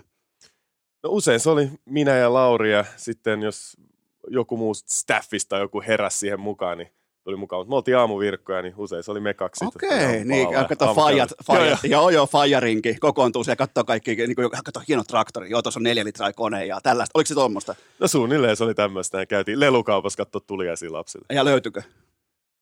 Ne vähän niin ja näin. Koska Laurilla oli tuossa merkittäviäkin ongelmia sen tiimoilta nyt ennen joulua, kun se oli urheilukästi vieraana, että ei minun löytynyt mitään joululahjaa. Se haaveili palapelistä, niin oliko tällä jo niin nähtävissä tällaista niin kuin, mm, taipumusta palapelien suuntaan? Joo, se oli vähän vaikea, että lapsilla on yleensä semmoinen niin oma semmoinen hotstrikki päälle, että mikä on siinä, siinä vaiheessa niin kuin kivaa, niin sitten se pitää löytää se, että ei voi olla ihan mikä vaan lahja. Meillä on, meillä on täällä itse asiassa nyt tämä meidän pikku, pikkukaveri, joka nyt on just viisi ja puoli kuukautta, se on tajunnut, että koira on niin kuin elävä olento. Se koira on yllättävän hauska. Että tähän tultiin niin kuin, tavallaan niin kuin säkki silmillä tähän päivään saakka, tähän viikkoon saakka siitä, että se ei oikeastaan se koira edustanut mit, mitään, mutta nyt se, se on yhtäkkiä hirvittävän niin kuin hauska asia. Ja, ja sillä ollaan nyt ratsastettu tässä koko viikko. Mulla on tärkeä kysymys tähän, onko se koiran mielestä hauskaa, että se on huomattu? No joo, vihdoinkin niin kuin tietty, niin kuin, kyllä sä tiedät, niin kuin, että, että pelin pitää kunnioittaa peliä ja niin kuin saada kyllä. sitä huomiota. Niin, kato, kun se, kuitenkin tuon äh, Kopen arvo, jonka nimi on siis Kope vähemmän yllättäen, niin, tota, niin, niin sen osakehan romahti tuossa vauvan syntyessä, niin nyt siitä alkaa niinku, vähän niinku alkaa rinta röyhistymään, että hei mä oon back, mä oon, että mä oon, mä oon him sittenkin tässä perheessä, niin, niin tota, mutta mut, nyt on, nyt on niin pikku, pikku taavetti, sen lempinimi on tässä podcastissa pikku taavetti, niin, niin tota, nyt on vasta niin kuin hoksannut, että hei toihan on elävä ja toi, toi on niin kuin jännä juttu toi koira. Onko, onko sulla mitään vihjeitä nyt, kun sä oot itse käynyt tämän rallin läpi, niin onko jotain, jotain taktisia vihjeitä liittyen tähän? No on makeita juttuja, kun alkaa huomaa ympäristöä, että mitä siinä ympärillä on. Et meillä tuli itse asiassa koira sen jälkeen, niin mä, mä en pysty tässä asiassa valitettavasti sua auttamaan. Okei. Tsempit mä voin toivottaa. No Miten, miten se koira sitten istui siihen, tota, kun se tulee vähän niin kuin sen kaiken jälkeen, niin se on kaikki varmaan adjustoituu tai niin kuin lutviutuu mukavemmin kohdille, koska täällä se on aikamoinen aikamoinen taistelu siitä, että kumpi on se huomion keskipiste, niin menikö tuossa kaikki sitten kuitenkin ihan 1, 2, 3? No kyllähän se menee, että on se arje, arkeen semmoinen niin kuin iso muutos, että sitten täytyy niin kuin sitä arkea järjestää silleen, että on aikaa hoitaa kaikki asiat, mitä lapsiperheessä kuuluu muutenkin hoitaa. Et ei muuta, mutta meillä on semmoinen tota, Bernin paimenkoira iso, eihän ne, no, ne on lupsakoita, eihän ne osaa mistään suuttua, ja täydellinen perhekoira sen, sen kanssa painiin. Mitäs siinä? Mikäs, mikäs siinä? Mites, tota, mitäs Sonhaffin arkea elämää tällä hetkellä? Nopeasti vähän kuulumisia tähän. Mennään kohta noihin. Otetaan muutama NBA-aihe alta pois ja sen jälkeen hyökätään sitten tähän itse niin kuin kevään, kevään liikkumattomuus tähän keskusteluun ja muuhun. Niin kerro vähän jotain pikku kuulumisia arjesta ja näin poispäin. No ei tässä mitään sen isompaa, kun päätin mun koripallouran tuossa syksyllä. Joo, mä huomasin. ja, ja, Kyllä. Et se, sen päätin ja sitten sit, sit lähdin niinku kohti muita intahimoja, pääasiassa politiikkaa ja Junnu Koris. Eli, Okei. eli kunta, kuntapolitiikkaa ja eduskuntavaaliehdokkuus. Sitten siinä myös niinku Junnu Korista, että mä Junnu valmentaa iltapäiväkerhoihin. Mä haluaisin nähdä sitä puolta siinä, että kun mä ajan näitä asioita politiikassa vahvasti, että mä haluaisin nähdä ruohonjuuritasolla myös, että mitä se on päästä kokemaan sitä. Sä oot tietysti yksi mun idoli, niin mun piti lähteä podcast-gameen mukaan jollain tasolla. Et sä oot, sä oot, jos sä oot NBA, niin mä oon tällä hetkellä tuolla kolmosdirres kairaan, niin tota, mutta mut pikkuhiljaa noustaa sieltä. Mutta sulla, mut sulla on sentään Aisa-parina palotia siinä. Se on, On, se, on. Jo, tänään taas mentiin heti aamustakin. Jos mulla on vähänkin jotain epäselvää liittyen, liittyen pyöreiseen palloon, niin mä laitan, lähetän vaikka keskellä joita palotielle viestin, että joo, että miten toi tuossa, niin joo, itse asiassa toi pick and roll ei toimi tuolla tavalla, että siihen pitäisi pelata enemmän niin kuin espanjalaista palloskriiniä. Ja keske, ihan keskellä yötä, ihan milloin tahansa, niin palotie on aina valmis. Se on kyllä se on huikea se sen tieto tästä lajista ja se, miten nopea se tulee ulos. Ja se on, se on oikeasti koripallon tietosanakirja. Se on kyllä jännä, että joku pystyy, niinku, koska NBA-kausihan mun papereissa alkaa silloin, kun Super Bowl on pelattu, eli ensi viikolla. Nyt ollaan vähän niinku jopa etuajassa, koska tota, tämä trade, deadline, Markkasen lento, kaikki tämä All-Star-valinta ja nää, niin NBA-kausi on nyt mun papereissa vähän jopa, koska tähän saakka se on pelkkää saippua operaa, operaa useimmiten se kausi. Ja tästä se vasta alkaa, kun lähdetään pelaamaan playoff-paikoista ja mestaruudesta, niin ollaan, ollaan aika mielenkiintoisessa vaiheessa. Tämä oli niin hyvä analyysi sulta. Tämä on oikeasti, NBA-runkosarja on saippua opera. Se on tarinoita, Kyllä. kuka, kuka teki sitä milloinkin, kuka loukkaantui ja mitä tapahtui. Ja sitten se oikea sarja alkaa just niin kuin sä sanoit, Super Bowlin jälkeen, playoff-runit ja sitten playoffsit on tavallaan se oikea, että nyt on NBA-kausi alkaa. Kyllä, se alkaa tästä pikkuhiljaa ensi viikolla. Ja tämä itse asiassa tämä kyseinen nyt sun jakso, mun piti laittaa tämä vasta ensi viikolla. Mä laitan tämän nyt jo perjantaina. Ja Tästä tulee perjantai vierailla, koska meillä on niin paljon tuoretta puuroa kattilassa, niin, niin päässään operoimaan tämän tiimoilta. Mutta otetaan ihan muutama ajankohtainen pohdinta tähän alkuun. Niin lähdetään parhaimmasta pelaajasta Kevin Durantista, Phoenix Sunsiin. Nimenomaan tässä ihan pari tuntia sitten, niin kysymyshän kuuluu näin, että alkaako ää, riidellä Devin Bookerin kanssa pallosta viimeistään toukokuussa. Miten, miten sä näet, onko toi nyt team to beat lännessä vai, vai miten tämä heilauttaa sitä isoa vaakakuppia? Mä kävin lyhyt laskelmiin läpi ja siellä taitaa olla lännen paras duo tällä hetkellä Phoenix Sunsissa. Et siinä voi jokainen käydä mielessään läpi. Niin parhaat kaksi pelaajaa, jos miettii viime aikojen suorituksia. Kevin Durant, lähes MVP-ehdokas, Booker, aivan älytön ennen kuin loukkaantui. Ja Kevin Durantista vielä semmoinen asia, että julkisuuteen on antanut todella mairittelevia mielipiteitä Bookerista jo pit- pitkän aikaa. Että on selvästi Booker-fani, että mä uskon, että tämä vaikuttaa siihen. Ja palasta alkaa loksattele kohdalle. CP3, joka ei näyttänyt niin hyvät toiseksi paras pelaajat, mitä nyt, kun hän on kolmanneksi, ehkä neljänneksi paras pelasi joukkueessa, niin varmasti hänenkin suoritukset paranee. Ja se on vielä mielenkiintoista, että useimmiten CP3 menee sillä tavalla playerit, että siellä on niitä ihan monster-matseja. Siellä on siis ihan käsittämätöntä dominointia. Sitten joku ottelu numero 6 tai 7, niin ihan täydellinen lerpsahdus, niin nyt ei tarvi olla se ykköshevonen, ei tarvi kantaa sitä joukkuetta aika niin kuin pienenkin ukon harteilla, niin, ratko, niin kuin nähtiin vaikka Doncicin vastaan viime Kyllä. kauden, nähtiin näin poispäin, niin, Kyllä. niin tota, nyt on ihan selvästi sellainen tilanne, että CP3 voi olla se fasilitaattori tuossa joukkueessa puhtaasti, skoraajat löytyy nyt ihan Kyllä. talon puolesta. Näin just, ja se on, niinku, se on hänelle myös uusi rooli, olla kolmanneksi paras pelaaja, ja varmasti tulee nauttimaan siitä, kun on kaksi noin kovaa skoraajaa vieressä. Et kyllä tämä tulee olemaan niinku yksi lännen suosikkeja tällä hetkellä. Mä kerran muuten olin Losissa samaan aikaan, kun oli sellainen joulukampanja, missä se pelasi te- tietenkin, silloin vielä pelasi Clippersissä ää, CP3, ja se oli sen paikallisen joku Targetin tai jonkun kanssa tällainen, niin kuin, se keräsi koriin vähävaraisille lapsille erilaisia leluja. Sinne sai mennä sinne kauppaan, vahingossa osuin samaan aikaan sinne kauppaan, sinne sai mennä häntä katsomaan, niin voi väittää, että ei muuten sitten ikimaailmassa ole 183 senttiä. Ei, ei, niinku, ei, ei millään paperilla. Mä kävin itse nimittäin, se näytti varmaan vähän tyhmältä, mä kävelin siinä rinnalla, koko ajan vähän niinku, laitoin siihen jonkinnäköistä niinku viivotinta meidän päiden niinku yläpuolelle, että kumpi meistä nyt, kun mä oon tasan 180, niin, niin se ei ole 183. Sä, mä, mä uskon tämän, että se on, se on oikeasti aika pieni kaveri, mutta pippurinen ja se huomaa se, Mä tykkään tästä sun tekniikasta. Tämähän, tämähän on usein käytetty tämä, että jos näkee julkisuudessa jonkun henkilön, niin sitten menee sille muina miehinä kävelee sinne viereen silleen vihellelle ehkä vähän ja, ja katsoo. Ja, ja kaveri katsoo silleen, että onko sama pituinen vai ei. Mieti, mietin nyt varsinkin joku Markkanen tai joku, kun se on niin oikeasti pitkä, niin mieti kuinka paljon ihmiset menee vähän niin kuin siihen tälleen katsomaan siihen rinnalle, kun se on kuitenkin 2.13. Paljon sä muuten oot? 198. Onko 198? Kyllä. Herra Jumala. Silti no aika kova. 198.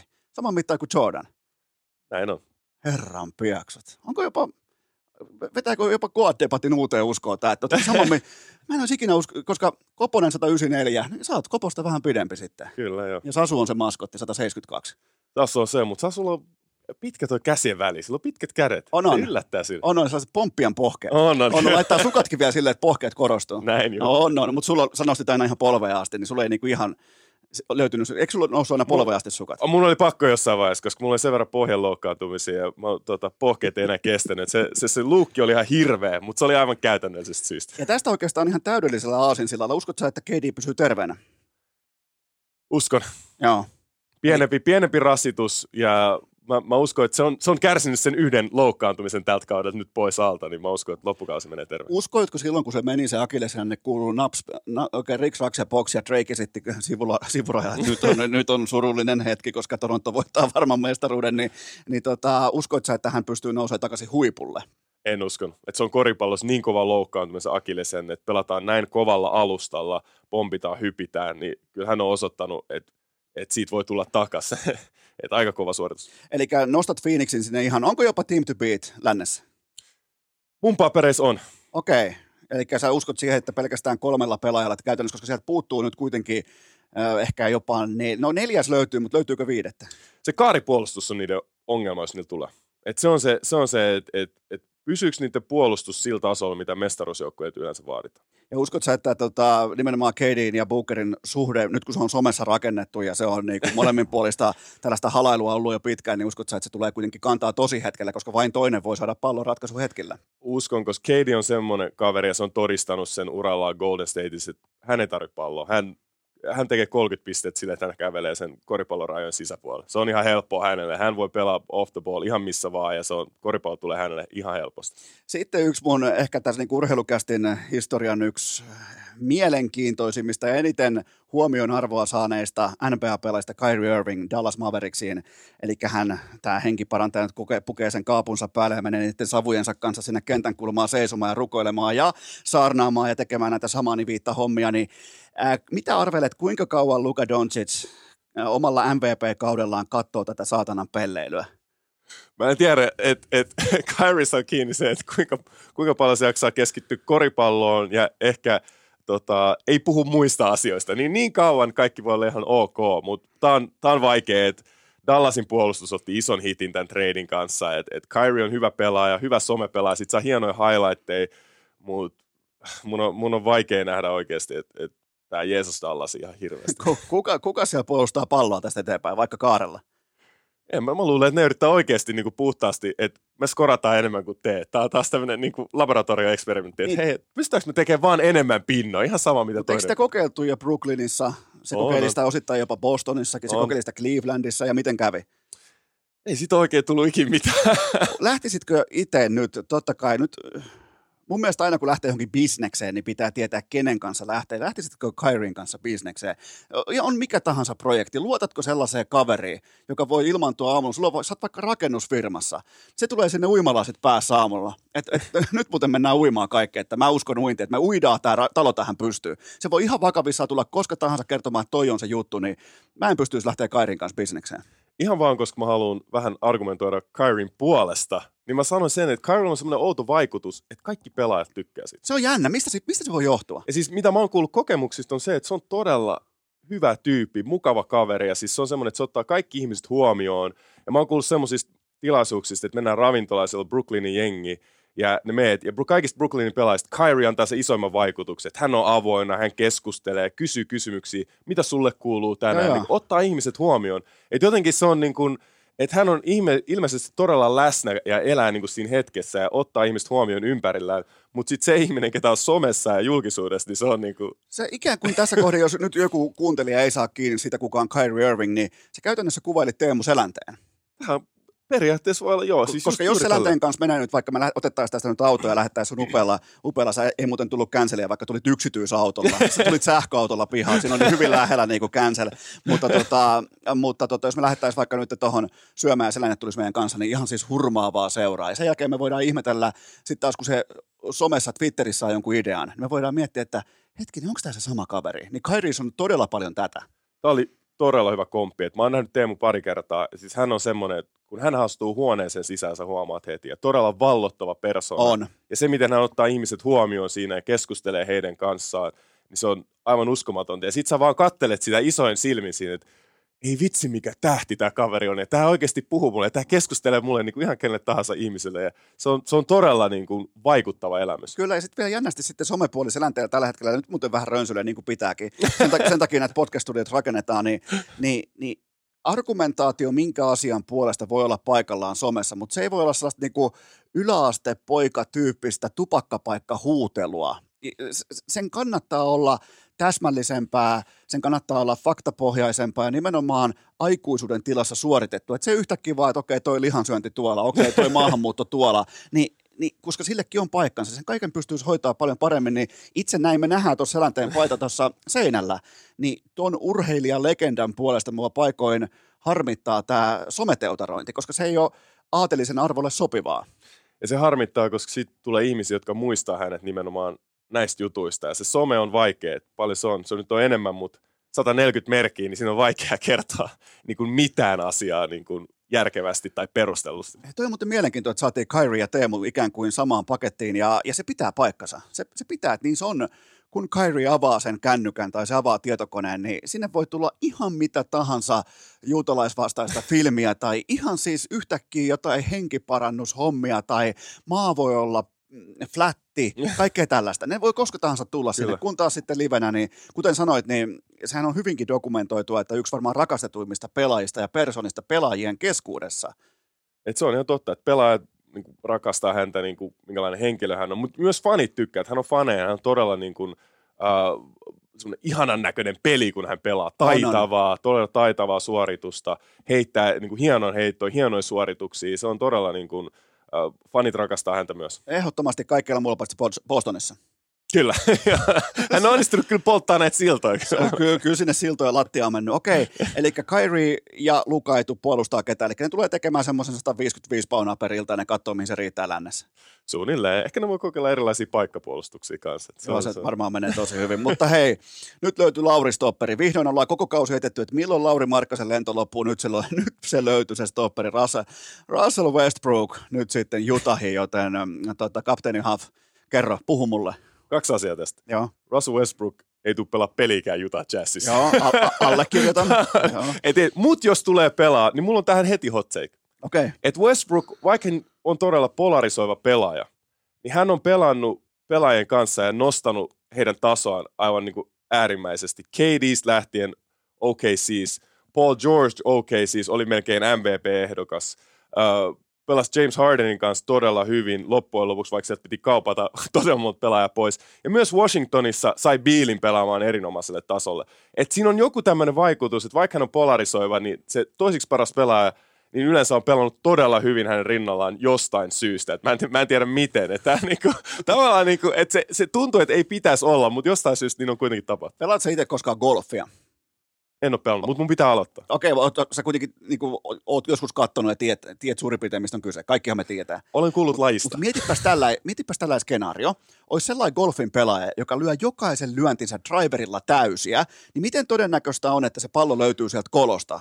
Ja tämä on Russell, tää on, tää on Russell Westbrook koripallossa. Aina driveri, aina satalasissa niin paljon kuin lähtee. Ja se on sen pelityyli. Se on, siis, se on ihme, että se pystyy vielä ylipäätään pelaamaan NBAssa, koska Toihan on siis kaikista, varmaan koko NBAn historian kuluttavin yksittäinen pelityyli. Aina pedaalipohjassa, aina täysiä kohti koria. Ja nythän se on keksinyt, että minusta tulee heittäjä. No ei tullut, he, ei tullut heittäjää, mutta, mutta, mutta se on erittäin mielenkiintoista, että mitä vaikka NBA-media on nostanut supertähdeksi ja kuinka efektiivinen pelaaja se on ollut omalle joukkueelleen sitten merkittävillä hetkillä, niin siinä on varmaan yksi suurimmista paradokseista koko NBAn historiassa. Se on, ja ne asiat, se on, johtuu siitä, että ne asiat, mitä hän tekee huonosti, niin ne on niin jotenkin näkyviä. Ja ne on, kun ne on niin näkyviä, niin se, se jotenkin se vie pois siitä asioista, mitä hän tekee hyvin. Ja se on, se on todella polarisoiva pelaaja. Ja, ja tämä oli hyvä. Mä tykkäsin tästä golf-analyysistä. Hän kyllä hän lyö palloa täysin ja kyllä. joka kerta. Ja driverilla. Ei kyllä. mitään putteria, vaan aina driveri. Ja, ja mä en muutenkaan luota jätkiä, jotka heittää hyppyheiton sillä, että niillä on jalat yhdessä. Sillähän on, kun se, se stoppaa, vetää pullapin, niin silloin on jalat yhdessä ja sen jälkeen sitten sellainen vähän, vähän niin kuin sellainen vi, niin kuin köyhän miehen Ville Mäkäläis tuuppasu, niin kuin sille, että, koko, että aina jos pallo menee sivurajan suuntaan, niin se on, ei kun tuonne päätyrajan suuntaan edes, ei puhumattakaan levystä tai koriraudasta, niin se on hyvä juttu. Että niin kuin se, on aivan loistava analyysi. Hän myös hyppää metrin korkeuteen, kun hän Joo, joo. Ja, ja, ihan kuin siis jollain niin kuin pokostikillä yhtäkkiä vaan niin pomppaa jalat yhdessä ja sen jälkeen se laukaisee sen pallon johonkin. Et siinä niin kuin, ja se, mikä Westbrookissa on mielenkiintoista, niin kaikki nämä triplatupla-kaudet ja kaikki tämä niin kuin uskomaton tilastotykitys ja ihan pommin varma Hall of Famer, niin kuinka paljon puuttuu sellaista luontaista tunnetta pelille, että mitä milloinkin peli vaatii. Sehän ei koskaan ollut sitä. Ei, ei se, että jostain uklasta alkaen, niin, niin tota, sille koska se aina täysiä, aina maksimit taulussa ja aina sellainen niin kuin, paikoin jopa yliyrittämisen tuoma tuskastuminen mukaan siihen pelaamiseen. Ja, ja, ja nythän, no toivottavasti Markkanen ei pääse nauttimaan näistä hedelmistä, että se tullaan nopeasti vaan leikkaamaan ja siirtämään, tai ihan mitä tahansa. Mutta tota, erittäin mielenkiintoi nimenomaan tällaisena niin kuin voidaan ottaa myös se kiinni, että mitä Juta tästä tulee saamaan. Niillähän on nyt ihan dynastian ainekset kasassa. Se on, tota, se on jännää kyllä. Saa, saa nähdä, mitä Juta tulee. Mä luulen, että he ilmoittautui tähän draftiin, että se on hyvä drafti tulossa, että vähän otettiin sieltä rotaatiopelaajia pois, tehdään vähän rahallisesti tilaa, Westbrook ei tule pelaa siellä pelikään, tämä on, tämä on jännä, tämä on, he, tämä on ollut menestys heille muutenkin tämä kausi, että he on ylittänyt kaikki odotukset. Niillä on 15 ykköspikkiä vuoteen 2029 mennessä. Montako ykköspikkiä maksaa sitten Venbanyamasta?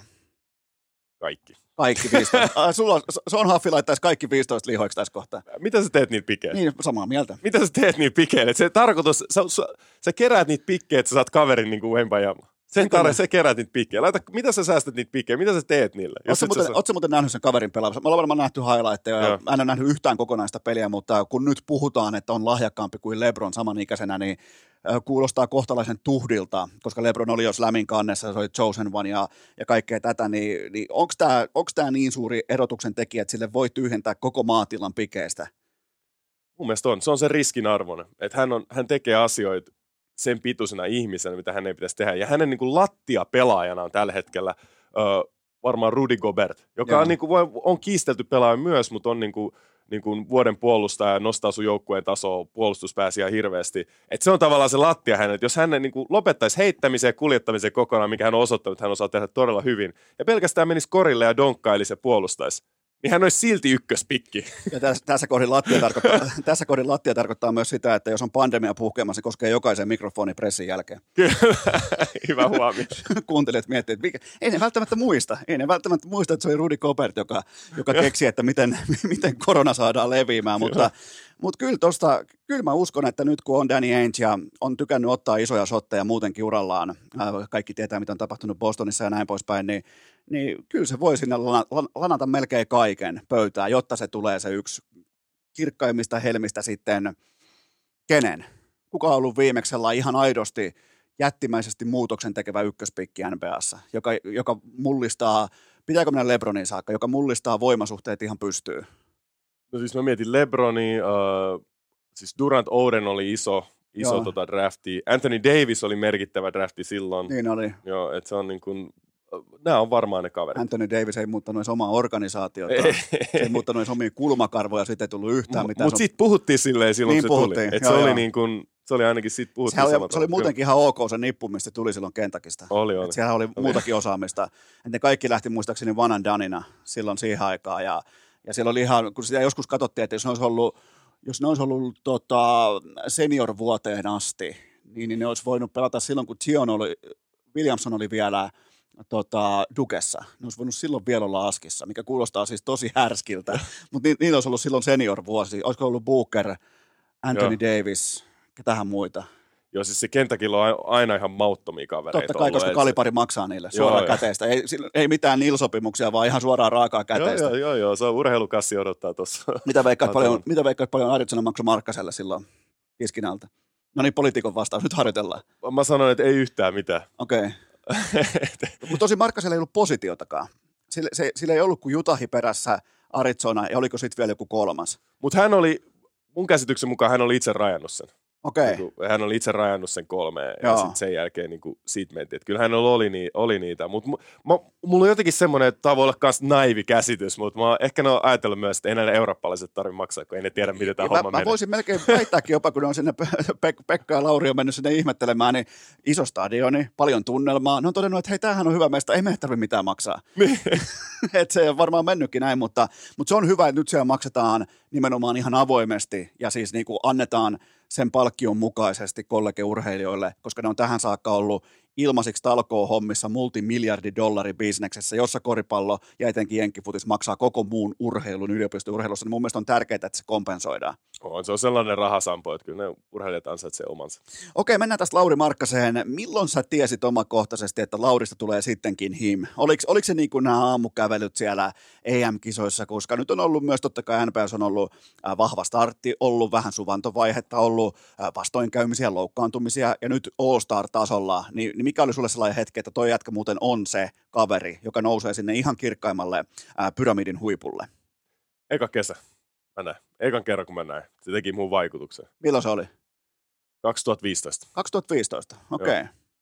Eli se on haftias jo silloin, että Markkasesta tulee All-Star. Samaan aikaan kuin muun muassa sun juontajapari Christian Palotia sanoi, että ei tule koskaan pelaa NBS. tota, se, on, se, on, se on turvallisempi veikkaus. Veikata, että joku ei pelaa NBA. Joo, se on- se on tosi turvallinen. et jos sä niinku mietit oddseen niinku vedonlyöjänä, niin kyllähän sun kannattaa sanoa, että ei tule pelaa NBA. Mikä, mikä Markkasessa vakuutti silloin? Ö, työmoraali, ö, se, että kun mä tuun kesätreeneihin, hän on siellä, heittelee, mennään, treenataan yhdessä, mä vedän oman treeni, mä lähden, hän on vieläkin siellä joka okay. päivä. Työmoraali, se miten hän lähestyi peliin ja sitten persoonana. Että 18-vuotiaana, siis me kaikki voidaan muistella itseämme, mitä me oltiin 18-vuotiaana, kuinka kova fokus meillä oli silloin omaan tekemiseen, Niin.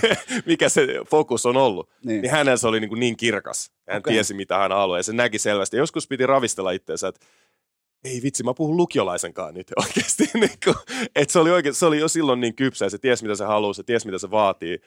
Ja se lähti sinne. Se oli oikeasti aika, niin kuin, se, oli, se, se oli aika koskettava, se tajus heti. Ja mä muistan sen, hänen piti pelata jo siinä maajoukkueessa silloin, Joo. että et 2015. Ja mä muistan, että siitä oli spekulaatiota ainakin Mä silloin. muistan. Ja mä sanoin Deadmanille silloin, mä sanoin, että tämä kaveri, että tämän pitää pelaa maajoukkueessa. Ei sen takia, että hän on tulevaisuuden lupaus, vaan sen takia, koska se, se on tällä hetkellä Su- Suomen 12 parhaan pelaajan joukossa 18-vuotiaana. Mutta oliko silloin 2015, ei- oliko silloin nämä junnukisat, mistä alkoi tulee highlightti nauhaa, vai oliko sinne sen? Ne oli, ne oli 2016. Niin olikin, joo. Ja joo. 2015 hänen maajoukkuekesä loppui siihen, että hän sai ekan kerran pääsi kentälle, sai ekan kerran pallo, laittoi kolmosen säkkiin. Okei, okay. Sai tokan kerran pallo, otti heiton, niin kaveri laittoi jalan siihen hänen alle, tuli alas ja nilkka meni siinä. Ja sitten hän tavallaan meni sen jälkeen tutkan alla, kun ei pelannut enää pelejä maajoukkueessa. okei, eikö se joku teki sille Bruce Bowenit siellä? Kyllä, just Ai tälleen. jumalauta, melkein menetettiin meidän ykköshelmi Joo. tuommoiseen sikailuun. Kuka se jätkä oli? Lähdetäänkö Gooni hommiin? En muista, mutta sitten voi miettiä, niin kuin, että tavallaan hän sai sitten rauhassa kehittyä tutkan alla taas. Eikä tullut semmoista hypeä hänen ympärillä samalla tavalla. Niin, että se on, se on niin kuin, että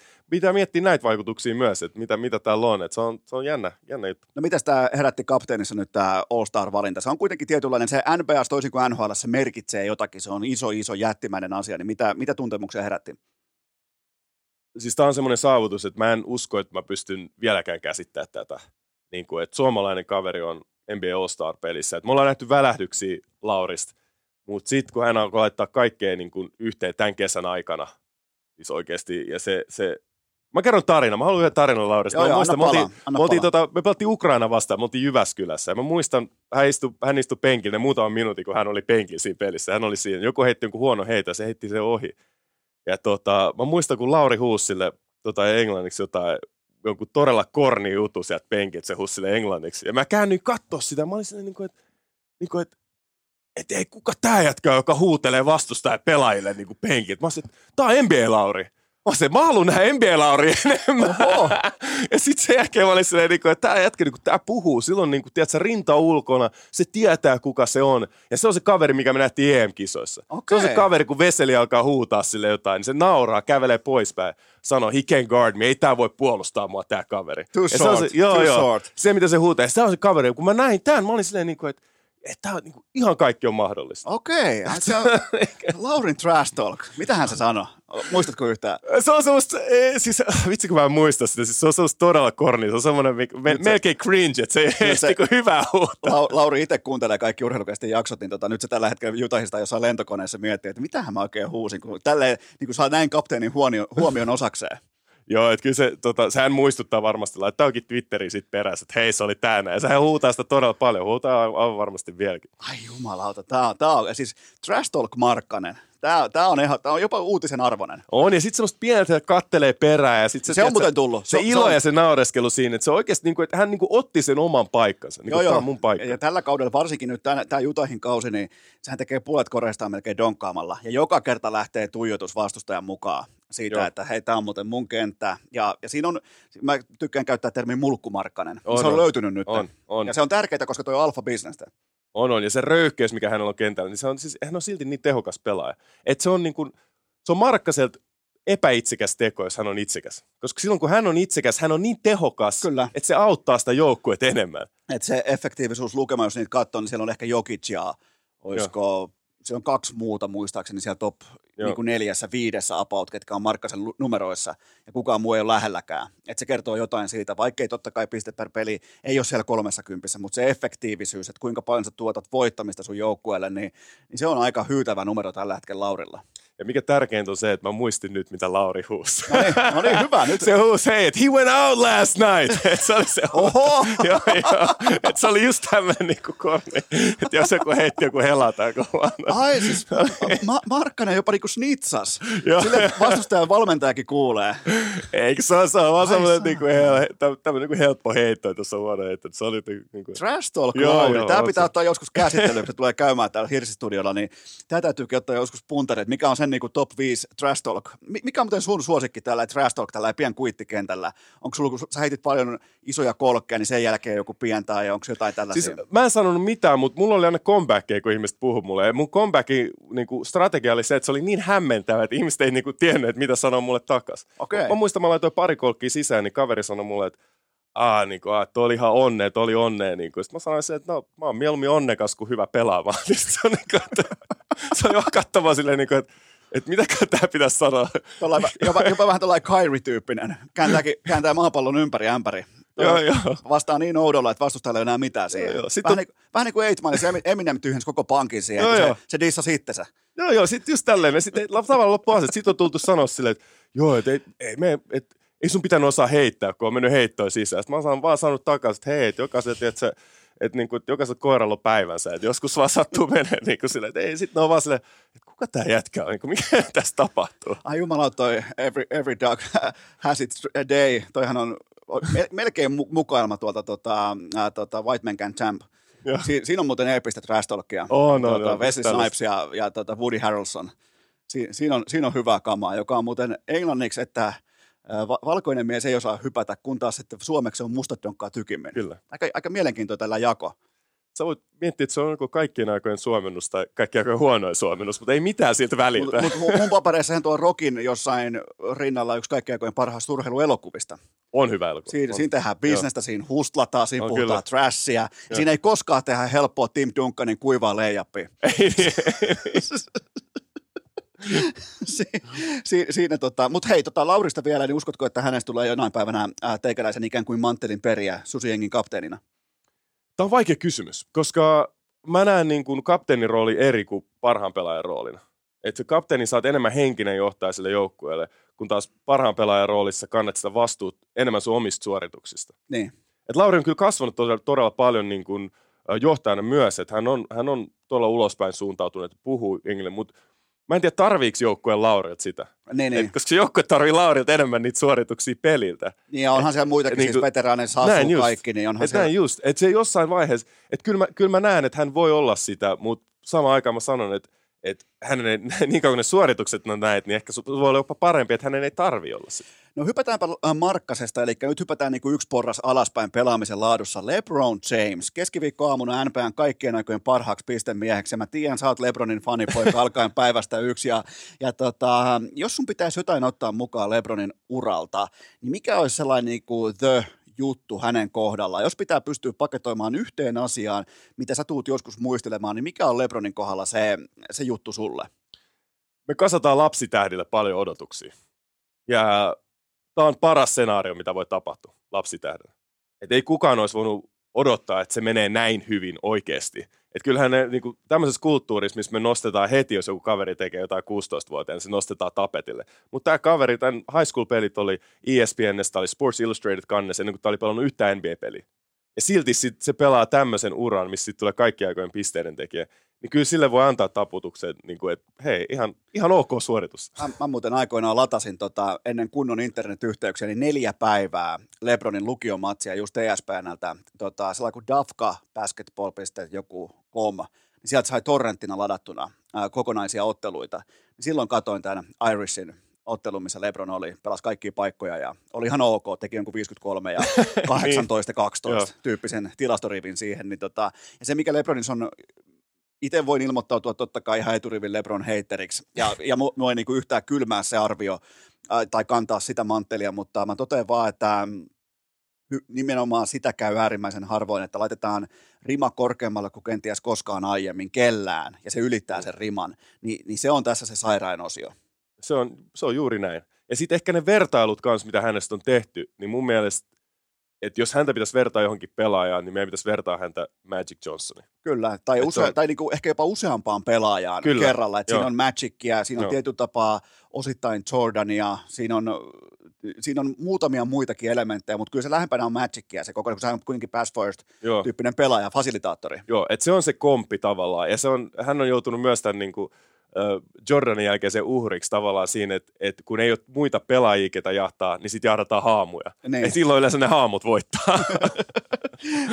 se on kyllä se Chasing Ghosts. Niin. Mutta toi oli kyllä, toi oli ihan, ja kyllä sen tavallaan niinku, sikäli tämän sua Lebronille, vaikka nyt kaikki sitten totta kai heiterit, kuten vaikka minä, me voidaan puida sitä, kuinka Karemi oli ensin, oli vaikka näin ja näin paljon yliopistossa, mutta kuitenkin jos sä pystyt vetämään jo, ihan minkä tahansa, tahansa asian maailman terävimmällä huipulla, oot, oot sitten top 2, 3 tai jopa yksi pelaaja, sä pystyt tekemään sitä 20 vuotta yhteen soittoa, niin niin kyllä mun mielestä silloin voi putsatakin koko pöydän mukaan. Puhutaan sitten vaikka mun toisesta vihan kohteesta, Cristiano Ronaldosta, puhutaan näistä, mä oon siis Messi, mä oon Kobe Bryant ja Messi ja näin, niin kuin, ja Jordan, niin tota, jos ei ole vielä tullut selväksi, niin, niin kyllä silloin saa mun mielestä putsata koko pöydän Messi, että, että tota, kun se – kestävyys siellä huipulla on noin korkealla tasolla ja se kuinka paljon Lebron on investoinut itsensä ja se mikä on Lebronissa mielenkiintoisinta myös näin tavallisen pulliaisen silmin, joka muuten the näköjään myös Lebron haluaisi olla, että haluaisi mennä targettiin ostamaan, ostamaan jotakin kuten normaali ihminen, mutta se mikä on hurjinta, niin kun sä nouset 15-vuotiaana koko kansan kynttiläksi koripallon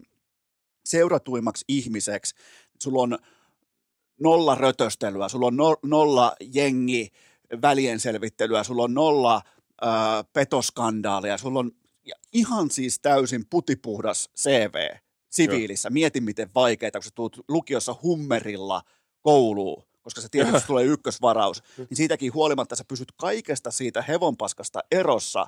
Sä oot mahtava perheen isä, sulla on ihastuttavat lapset, sä oot aina ollut saman rouvan kanssa, sä kunnioitat sun vanhempia, äiti, sulla on mutsia aina mukana merkittävissä jutuissa, niin, niin se on kaikista, niin kuin, kaikki totta kai, kaikki koripallokentällä tapahtuvaa on puristettavissa tilastoiksi ja dataksi, ne on, niinku, ne on nyt koko NPN historian kovimpia, mutta se, että miten on pää pysynyt kasassa kaiken tämän keskellä, niin se on ehkä se kaikista suurin niin kuin mulle omakohtaisesti. Hän on pystynyt ympäröimään itsensä niin kuin hänen ystävillään, perheenjäsenillä heti alusta asti jollain tavalla. Ja ollaan kaikki kuitenkin ihmisiä, ihmiset tekee virheitä. Se kuuluu elämään, että me tehdään virheitä, että ei me tiedetä aina kaikkea. Jos hänen suurin virhe on se, että hän on valinnut joukkueen väärin 2011 tai väärällä tavalla, niin, niin se, on aika, se on aika kova suoritus. Varsinkin lapsi tähdeltä, joka on jollain tasolla kuitenkin saanut kaiken, tullut vaikeista olosuhteista ja nuorena saanut kaiken, niin kuin sanoit, hummerilla koulua ja muuta, niin, Niin. se on niin kuin, että että silti on pystynyt pitämään sen pään kasassa, niin se on, se on todella kova Ja suoritus. mie- mietin, mietin nyt vielä sitäkin, että sekin piti se seurasiirto silloin, joka on yksinkertainen asia. Mä, mä, Kyllä. siirrän, mä vaihan mun työpaikkaa. Niin ensin 55 minuuttia slow rollaa sitä päätöstä ja sen Joo. jälkeen päättää niin käsikirjoitetusti, että mä vien mun talentit South Beachille. Niin, niin siinä kohtaa petti taas se harkinta, että, että mikä on vastaanotto. Ja se joutui maksaa siitä pitkää hintaa. Ja sen Kyllä, jälkeen, kun se kyllä. lupasi kahdeksan mestaruutta ja, Joo. ja sen jälkeen, kun sitten tuleekin vaikka kaks- 2011 Game 4 finaaleissa, kun se Niin. oli kahdeksan paunaa, niin se, korre, se yhtälö ei täsmää. Mutta, mutta mihin muuten, onko, onko LeBron sulle Goat? Ei. Okei, onko Jordan? On. Okei, eli Le- LeBron, Jordan, ei kun korjaan siis Jordan, LeBron ja ketä muita löytyy tähän niin kuin vaikka... Siis mulle niin kuin Kareem on tärkeä, mä arvostan historiaa. Niin kuin Kareemin merkitys tälle on todella tärkeä pelille. Ja sitten Bill Russell, mä sanoisin, että nämä on ehkä ne neljä kuitenkin mulle. Ja se, mikä mulla Jordanin nostaa sen, että koska mä oon elänyt sen aikakauden, niin mä en ole ikinä nähnyt semmoista urheilijaa, joka oli niin kuin, että sä tiesit, että hän voittaa. Joo. Että sulla oli se fiilis koko ajan. Sulla ei missään vaiheessa ollut semmoista fiilistä, niin kuin, että että nyt tulee niin kuin 90-luvulla, tiedät sä, että nyt, että mitäkään tässä ottelusarjassa käy. Sä oot koko ajan silleen, niin kuin, että nämä voittaa, ei tässä ole niin mitään No joo. seurata tätä. Ja se fiilis oli koko ajan, ja sä tiesit, että se tapahtuu. Ja sitten se Joo. tapahtui vielä sen jälkeen. Vähän, vähän niin kuin joku Tom Bradyn prima vuodet. Kyllä, Kyllä. se about tiesit silloin, että Joo. Patriots voittaa ne matsit. Ja se oli just, se, just tämä fiilis. Ja se fiilis, niin sitä ei ole ikinä saanut. Mä en ole ikinä saanut sitä tavallaan niin kuin kenelläkään muulla urheilijalla samalla tavalla Joo. kuin Jordan. Ja se oli se, se oli se jotenkin, niin kuin, ja sitten kaikki ne, mitä hän teki ja millä tasolla hän teki ja suoritus, niin se on niin kuin ihan, ihan uskomaton. Mutta LeBronin ura ei ole vielä ohi. Ei ole, Että ei se on ole. vielä rakennettavaa. Toki nyt Ei. Lakers on Roskis tuli paljon, ne sai D'Angelo Russellin, ja, Joo. ja tota, mutta, mutta sehän ei ole ohi. Mä en tiedä, tarkalleen ottaen enää en tiedä, mitä hän jahtaa. Mitä, mitä arvelet? No siis LeBronihan voi jahtaa vielä, niin siinähän on, voi olla paras ura-argumentti vielä.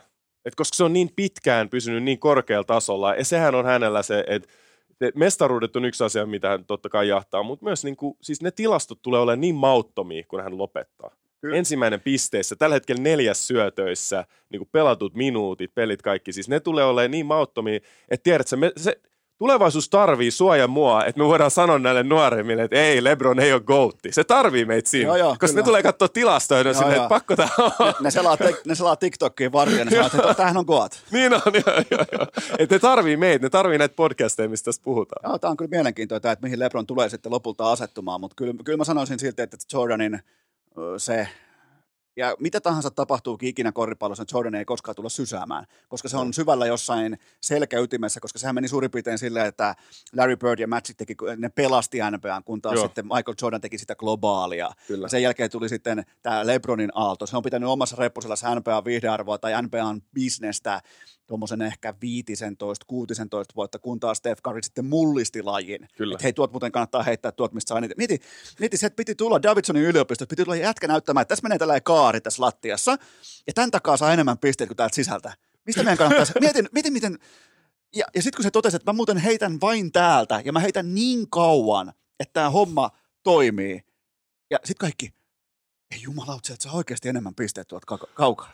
Mä luulen, että Davidson se on semmoinen kurssi, mikä oli, että kolme on enemmän kuin kaksi. Ja ne meni tutkimaan sitä, ne teki, teki empiiristä tutkimuksesta. Joo, joo. Onko se oikeasti enemmän kuin kaksi? Joo, ma- matematiikan väitöskirja. Kolme on suurempi kuin kaksi. Kyllä.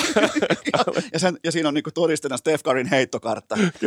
Mutta mut näin se menee. Pitää tähän kohtaa pien tauko ja sen jälkeen hypätään oikeastaan vasta nyt 42 minuutin jälkeen hypätään itse asiaan. Urheilukääst!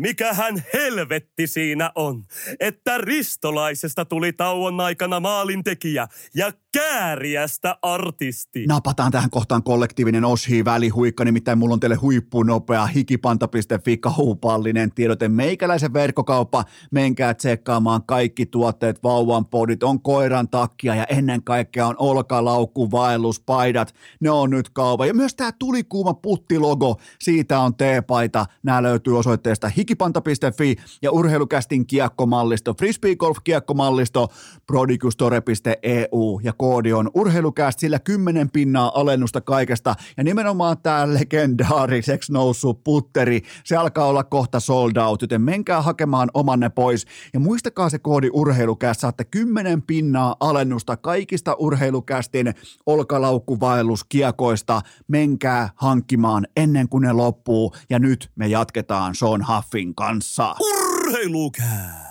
Tuottajakopessa on vähemmän koiraa sisällään kuin Laurissa. Ja sittenhän me jatketaan kuulkaa kapteeni Sean Huffin kanssa. Nyt on saatu NBAn koat debatti arkkuun. Meillä on tarkka tieto siitä, kuinka kova trash talker Lauri Markkanen on, mutta Hypätäänpä urheilun ja politiikan maailmaan. Eli nyt on eduskuntavaali kevät ja sä oot ehdolla ää, Uudenmaan vaalipiiri. Osuko oikein? Helsingin vaalipiiri. Helsingin vaalipiiri. Ja mikä sun numero muuten on?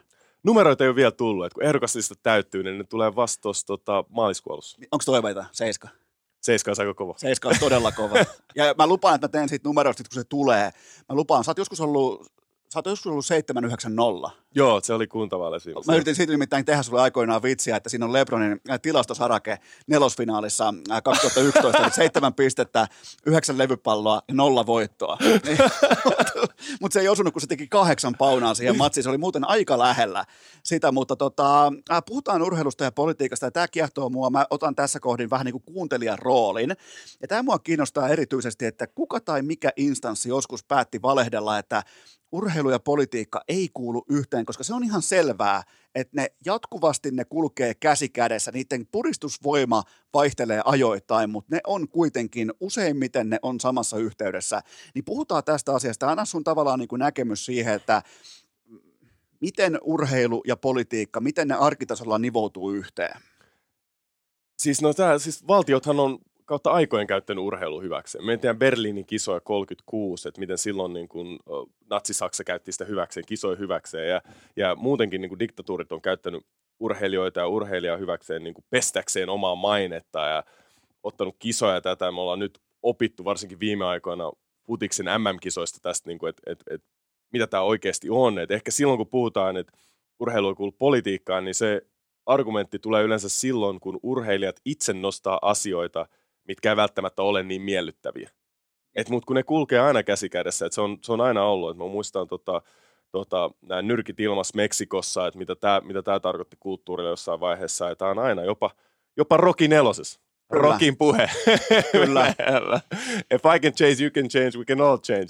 joo, joo, everybody can change. Niin, just, että on, niin kuin, että se on osa, se on, se on, urheilu on aina ollut merkittävä rooli politiikassa ja sitä, mitä se on. Mutta mistä se johtuu, että sitä lähdetään vähettä, vähättelemään, tai se on sellainen jopa niin kuin liittotason sellainen yleinen, millä pestään vähän niin kuin omat kädet jostain ikävän kysymyksen äärellä on siitä, että urheilu ja politiikka ei kuulu yhteen, niin, niin onko tämä vaan tällainen ohituskaista tai aidan ylittäminen siitä, missä on matalinta? Onko tämä tällainen nopea kuittaus johonkin vaikeaseen kysymykseen?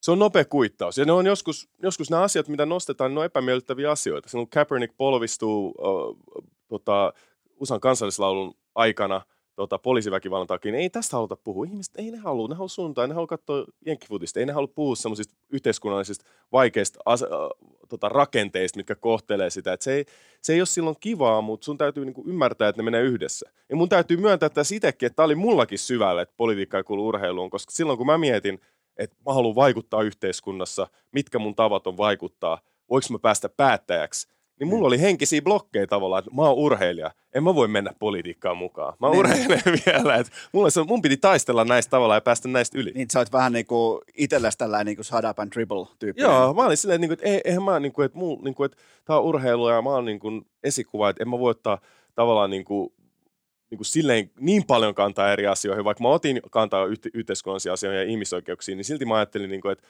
että en mä voi mennä kuitenkaan päättäjäksi asti, että se on ihan liikaa. Että tämä oli myös mulle tullut sellainen niin kuin sisäänrakennettu okay. niin narratiivi. Mistä, mistä sä luulet, että se on tullut sellainen, vähän niin kuin pysy omalla kaistalla tyyppinen? Mä, mä, mä tavallaan, mä en ole itse pärjännyt koskaan urheilussa samoin kuin sä, mutta mä pystyn tuon tavallaan löytämään, että pysytään omalla kaistalla.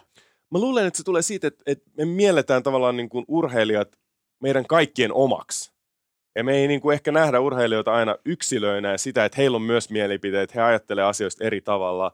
Ja siitä, että ehkä niin kuin, että, että me halutaan aina, että he on puhtoisia ja he on esikuvia ja he on tätä ja he on jotain, mutta sitten sit me ei niin kuin haluta, että he on myös yksilöitä ja siitä ehkä tulee se, että me ei haluta politiikkaa urheiluun, koska politiikassa on mielipiteitä. Kyllä, ja sun kyllä. pitää olla jotain mielipidettä asiasta. Ja mehän koko ajan halutaan, että meidän urheilijat olisi jotain mieltä, kunnes ne on jotain mieltä. Näin juuri. Silloinhan me, me, mehän paskanetaan lahkeeseen kollektiivisesti välittömästi, kun ne on jotain mieltä. Kyllä, ja se on, tämä pitäisi oppia myös hyväksyä se, niin kuin, että urheilijat joskus, niin kuin, ne voi olla oikeastaan väärässä, mutta ne on jotain mieltä myös, ja ne, niillä on mielipiteitä asioista. Ja se ei aina myöskään peilaa heidän urheilusuorituksiin sit kentällä. Ja urheilusuoritukset ei aina peilaa siihen, että miten hyviä tyyppejä tyyppejä ne on oikeasti, tai, tai mitä mielipiteitä heillä on kentän Ja ulkopuolella. Suomessa on tosi vahva kulttuuri siitä, että nimenomaan ikään kuin mukamas fanit omistaisi urheilu, nimenomaan maajoukkueurheilu, että me täällä, me, me tota, ihan vähän kylkilihavat miehet täällä tai naiset, niin me jotenkin omistettaisiin vaikka Iivo tai tai tota, kun on maajoukkue, me omistettaisiin leijonat, niin se on täysin absurdia, että ne pelaisi mukamas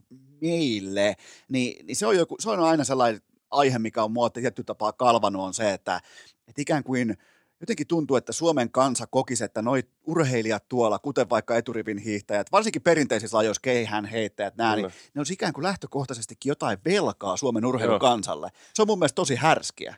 Se on, se on outoa se, se fiilis, mutta se kertoo tuosta urheilun voimasta. Se kertoo siitä tunteesta, mikä meillä tulee. Se kertoo siitä, kun mä nähdään, kun suomalainen voittaa jotain maailmaa, niin me ollaan silloin kaikki hänen puolellaan. Siis ei, me, mä en tiedä, onko meillä toista asiaa meidän yhteiskunnassa, joka saa ihmiset liikkeelle samalla Ei. tavalla kuin urheilun menestys. Ei. Se, mitä se nostaa tunteet, se, mitä se antaa meille oikeasti, että kuinka, kuinka usein me, niin kuin, mistä muista asioista me lähdetään torille juhliin. Niin, tai debatoimaan tai ollaan voimakkaasti Näin. jotain mieltä. Okei, joku ehkä äärioikeisto vastaa vasemmista, niin Joo. siinä voi olla vähän, mutta kun urheilussa useimmiten se sama massa, totta kai kun puhutaan vaikka leijonista, puhutaan Joo. huuhkeista, puhutaan susu, susiengistä, iivosta, hiihdosta, kaikesta, niin, niin tota, se massa liikkuu samaan suuntaan, Kyllä. niin se on jotenkin hurmoksellinen, mutta varjele, kun tulee se päivä. Niin. Pallo, pallo kolahtaakin rautaa.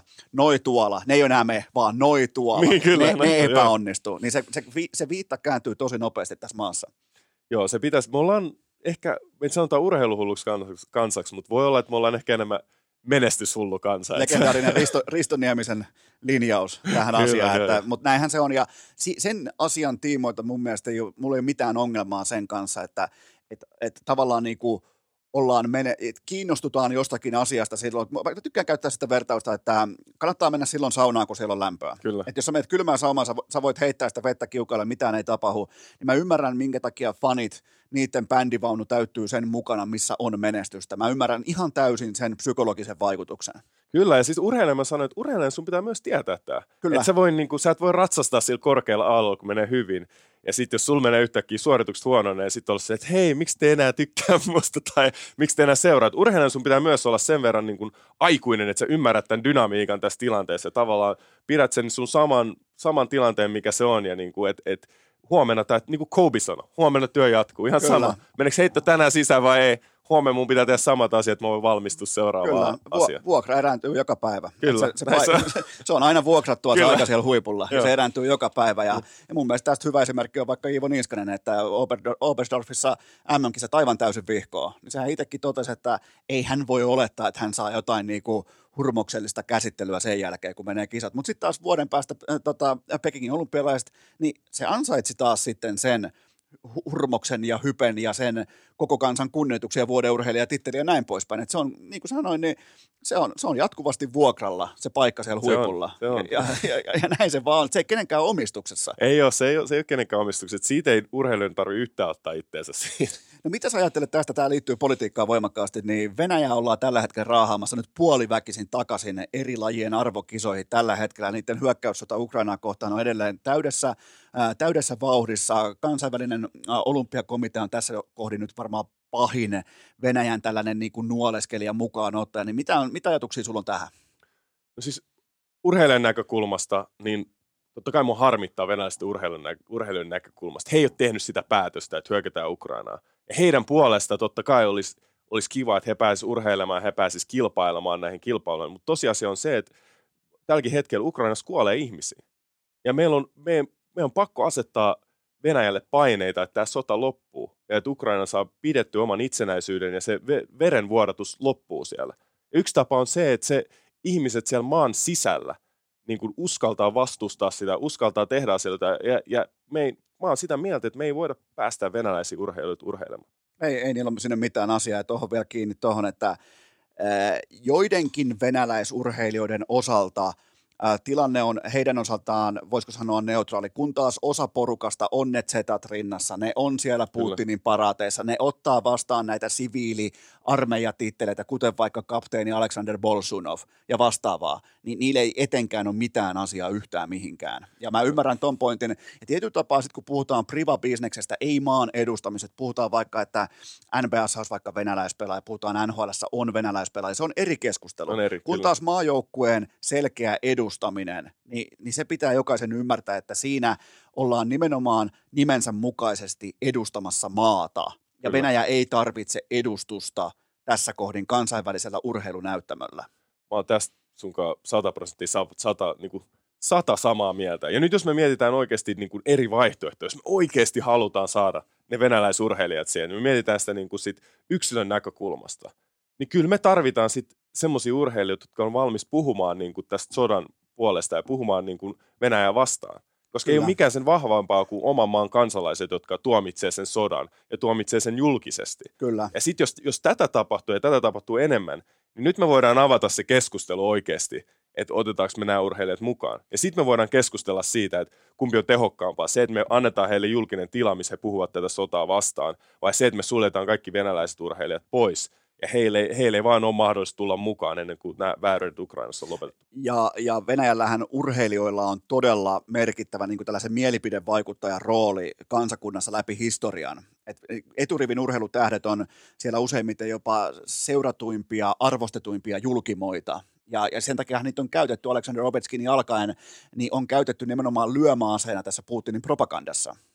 Se on, se on juuri näin. Jälleen kerran me nähdään, miten tota, urheilu pelaa isoa roolia politiikassa. Ja varsinkin Venäjällä. Se on niin kuin tyyppiesimerkki siitä, miten vahva rooli ja miten iso lyömaa se urheilu lopulta on. Mutta otetaan Sean Huff ja eduskuntavaalit. Äh, Eli me käytiin jo tää läpi, että sulla ei ole vielä ehdokas numerossa, toivot seiskaa. Seiska on aika kova. Seiska olisi kyllä helvetin kova. Harmi, kun me ei päässyt käymään läpi urheilutermein sun vaalinumeroa, mutta tota, miten muuten tämä siirtymä urheilukentiltä politiikkaan, niin ei ollut varmaan mikään tällainen yhden yön päätös. Niin milloin sä huomasit, että sulla on nimenomaan vilpitöntä, autenttista kiinnostusta tällaista niin kuin päätöksentekoa kohtaan? Se kulminoitu mulla siihen ensimmäiseen koronakevääseen. Et silloin, kun Joo. pääsi oikeasti miettimään asioita. Ja koska mulla oli exit-suunnitelma, että kun mä tuun Suomeen pelaamaan kolmeksi vuodeksi, että mitä mä haluan tehdä seuraavaksi. Ja mä olin käynyt näitä asioita läpi, mä olin jutellut ihmisten kanssa, mä olin käynyt mentoriohjelmiin läpi. Ja mulle tuli päähän semmoinen, että, niin kuin, että, että mun on pakko yrittää asioita. Mun on pakko tehdä asioita. Ja se oli tavallaan, mikä murs mulla sen lukon, että mä en voi mennä politiikkaan. Et kun kunnallisvaalit oli tulossa, niin jossain vaiheessa mä olin silleen, että hei, mua kiinnostaa yhteiskunta vaikuttaminen. Mä oon kapteenina puhunut ihmisoikeuksien, ihmisoikeuksien puolesta. Ja nyt mulla on chanssi lähteä päättäjäksi, niin, niin mä voin joko miettiä tätä, pyöritellä peukaloita, että tästä mä voin hyppää mukaan peliin ja katsoa miten käy. Ja antaa kaikkeni siellä ja sitten niinku lähteä sitä kautta mukaan. Ja mä päätin, että hei, et tiedätkö mitä, että niinku, eikö Wayne Gretzky sanonut, että, tiedätkö, että you miss 100% of the shots you don't take. Niin Kyllä, Michael Scott. Joo, näin, että pakko, tota, että oli pakko, pakko hypätä mukaan. Että Oh, no, heittää- niin, sä, sä, menit, sua, niin, sä menit hyppäsit altaansa ja katsot osat suida. Näin se oli, joo. Joo, joo, ja ihan hyvältä näyttää tällä hetkellä. Pää pysyy pinnalla ja, ja Kyllä, toki sä oot niin pitkä, sä oot 198 senttiä pitkä, niin onko altattakaan enää niin? niin Jala, jalat on altaan pohjalla, se helposti pää on pinnalla. Mutta toi on ihan hyvä, niin kuin, ja rohkeasti, voisiko sanoa, niin kuin, mä tiedän, että ammattiurheilijoille, jotka on nähnyt kirkkaita valoja ja on jonkin verran dollareitakin tehtynä ja on perhettä, niin mä voin kuvitella, että sellainen niin kuin uuteen kokonaan astuminen voi olla urheilijalle joskus askarruttava paikka siitä syystä, että se kysymys täällä takaraivossa on, että mitä jos mä en pärjää, koska sä oot pärjännyt aina. Mutta haluan kysyä toisen kysymyksen. Mitä jos mä pärjään? Just näin. Ja niin päin sen pitäisi olla, mutta mä tiedän, miten suomalaisen urheilijan mindset menee. Ne, ne ajattelee, jos, jos ne on ollut jossain asiassa huipulla, niin herkästi ne pohtii, että perkele, jos mä en pärjää. Ja siis tää on, ja tää on just se lähestymistapa. Ja tää on just sitä, mitä on pitänyt itse tutkiskelun kautta oikeasti miettiä. Ja mä oon lähestynyt, ja urheilu on antanut mulle niin paljon. Mä aloitin koripallon, mä olin 12-vuotiaana, ja mulla oli paljon kirittävää. Ja ainoa tapa, miten mä sain ihmisiä kiinni, oli se, että mä tein töitä ja mä tein sitä määrätietoisesti. Ja mä tiesin, mitä mä halusin, mä kehityin. Ja mun unelmana oli NBA, että musta tulee NBA-pelaaja. No musta ei tullut NBA-pelaaja. Mut Älä, ihan, älä, älä vielä. Älä mut vielä. ihan, vielä on mahdollisuus. Me, me 84 me 84 ei ole vielä done. Mutta se kaikki alkoi siitä, että mulla oli unelma. Kyllä. Ja mä jaksoin tehdä töitä määrätietoisesti. Ja se antoi mulle jonkinnäköisen uran koripallossa. Ja mä en olisi ikinä voinut kuvitella, että musta tulee Susingin kapteeni. Mutta se tuli vaan sillä, koska mä uskasin unelmoida jostain, mikä oli NBA. Ja tää, mä, mulla on vähän sama lähestymistapa tähän politiikkaan, että mä uskallan unelmoida, että mä pääsen jossain vaiheessa päätteeksi, korkean tason päätteeksi. Mutta samalla mä tiedän sen, että mulla on aika paljon kirittävää. Joo, joo. Mä en ollut nuorisojärjestöissä, mä messissä, mä en ollut politiikassa pitkä aikaa mukana, mutta mä tiedän mitä mulla on. Mulla on intohimoa, mulla on kova työmoraali ja mä tiedän miten ryhmissä toimitaan. Mä oon oppinut sen joukkueurheilusta. Tämä on aika hyvä analogia tämä, että sä aloitit koripallon vasta 12-vuotiaana, niin nimenomaan sä aloitat nyt vähän niin kuin poliittisen uran vasta heittomerkeissä 12-vuotiaana. Kyllä, Et siinä on paljon samaa. Joo, ja se, mä, tie, mä tiedän sen, että tässä on niin kuin, että on, saattaa olla tota, ja varmasti on poliitikkoja, jotka tietää enemmän asioita kuin minä ja on parempia kuin minä ja osaa lähestyä asioita paremmin kuin minä. Mutta yhdessä asiassa mä voin aina olla parempi. Mä voin tehdä enemmän töitä kuin Kyllä, kukaan muu. Ja mä kyllä. voin tehdä en- enemmän töitä ja mä voin olla intohimoinen niistä asioista, mitä mä ajan. Ja mä tiedän sille, että sit samalla tavalla koripallossa mä pystyn ottaa kiinni. Mä pystyn ottaa vähitellen kiinni. Ja se on pitkä prosessi. Mun pitää vaan jaksaa uskoa itteneen mennä ja kysyä itseltäni se kysymys. Mitä jos mä pärjään? Mitäs sitten? Toi on erittäin, erittäin kova, erittäin oikein täsmällinen puheenvuoro. Huomaat, että alkaa, niinku, alkaa poliittinen puheenvuoro ihan selvästi kehittymään tässä, su- suoraan juoksusta jopa. Joo, alkaa pelottaa vähän. Kyllä, joten, joten nyt mun mielestä meidän pitää tehdä drilli, meidän pitää tehdä harjoitus. Poliittinen vastaaminen, se pitää olla haarukassa, se pitää olla hanskassa. Ää, ensimmäinen tällainen kysymys, mihin voit vastata poliittisella harkinnalla on näin, että kumpi on absoluuttisesti parempi päävalmentaja, Lassi Tuovi vai Henrik Detman? Tällä hetkellä Lassi Tuovi, koska hän on tällä hetkellä Susiengin kapteeni. Ei kun siis, anteeksi, Susiengin valmentaja, Joo. päävalmentaja. Joo. Mutta jos, sä puhut, jos sä puhut, kumpi on mulle tärkeämpi valmentaja, E- Ei vaan parempi. parempi Ei valmentaja. mi- kukaan ei puhu parempi- kenenkään tärkeydestä. Sitten sun, täytyy, sit sun täytyy mennä, kes- sit sun täytyy miettiä eri, eri aikakausi. Täytyy miettiä, niin kuin, että ilma, ilman Detmania ei tule Lassi. Lassi ei, voi olla, Lassi ei voi olla siinä asemassa, missä on ilman Henrikin, koska hän on myös Lassin mentori. Aika hyvä. Ja Ai- ne opit, mitä hän on antanut, niin jos me sanotaan vaan, että Lassi on parempi valmentaja, mutta ainoa syy, miksi Lassi voi olla parempi valmentaja on sen takia, että Henrik on ollut siellä. Ja se Henrik. on luonut sen. Ja mä oon ihan varmasti myös tiedän sen, jos mä tiedän Henrikin oikein henkilönä ja mentorina, mitä hän on ja mitä hän on halunnut jakaa suomalaiselle koripallolle, niin se myös, mitä hän toivoo, on se, että Lassi Tuovista, että hän on ja että hänestä tulee parempi valmentaja kuin Henrik Detman. Erittäin hyvä poliittinen vastaus, koska sä kaivoit vielä mukaan tuonne, että nimenomaan Detman toivoo, että Tuovesta tulee parempi. Hyvä, mä annan 5 kautta 5. Seuraava kysymys, mihin pitää pystyä vastaamaan poliittisen harkinnan voimin.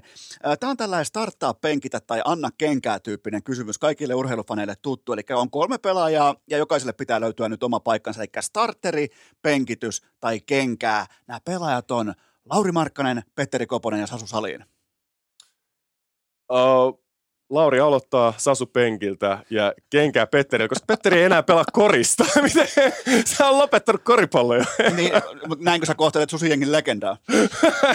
Erä, mä, mä, mä, otan pelkästään ton klipin mukaan. en, mä voi, en, mä, en mä voi laittaa kaveri, jos on lopettanut koripallon, niin mukaan siihen.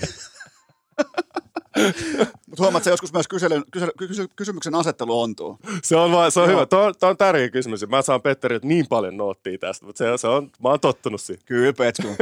Petsku alkaa katsoa vähän hiuksetkin, niin kyllä se kuuluu penki. On muuten, tiedätkö mikä Petsku, mä oon huomannut nyt vasta, kun se tuli tota, äh, vielä kerran Suomeen ja, ja tuossa, tota, sanotaanko pu- puolitoista, pari vuotta sitten, niin ylivoimaisesti Suomen äh, fyysisimmät olkavarsikarvat. Ja ihan siis niin kuin eturiviä. Mä on, koska normaalisti kun on katsonut vaikka telkkarista tai on katsonut vaikka Barsan pelejä, on katsonut vaikka Euroliigaa ja näin poispäin, niin telkkarissa et pääse siihen niin kuin ytimeen. Mutta kun sä ostat läheltä lipun ja sä pääset katsoa vierestä ja silloin koripallopaita päällä, niin on todella tuhtia. Siis ja pystyt jotenkin niin kuin kuvailemaan näitä olkavarsikarvotuksia. Mä en, mä en usein mene sanattomaksi, mutta nyt täytyy sanoa, että nyt heitit semmoisen kierrepallon, että en oikein en tiedä mitä sanoa. Ja pitääkö paikkansa? Kyllä toi on fakta. No, toi on, toi on fakta. Okei, tota, ja sä oot muuten itsekin vissiin alkanut pelata harrastetasolla nyt. Eikö, toi ole vähän ikävää käytöstä? Mä oon katsonut sun statlineja, sulla on siellä 40 paunaa, niin, niin tota, jäikö sulla jotain hampaankoloa uraa liittyen, kun sä menet nyt putkimiehiä vastaan pelaamaan, niin, niin tota, mikä homma? Ei, siis koripallo on hieno laji, että se, että se, että mä pystyn vielä pelaamaan sitä terveenä tota, kolmosdivarissa, niin se on hieno, hieno asia. Ja vielä entisten maajoukkueen legendojen kanssa, että mä pääsen sinne taas aloittaa junioritasolta tämän touhun. Niin. Mä, mä, mä nimittäin pelkäsin, että sä vaan runaat sun omia pisteitä ylös, kuten sun esikuva LeBron James. Ei, ei, siis, se on, siis mukavinta tässä on se, että siis eihän mun rakkaus koripalloa kohtaan ikinä ole hiipunut. Siis mä edelleen tykkään pelaamisesta todella paljon.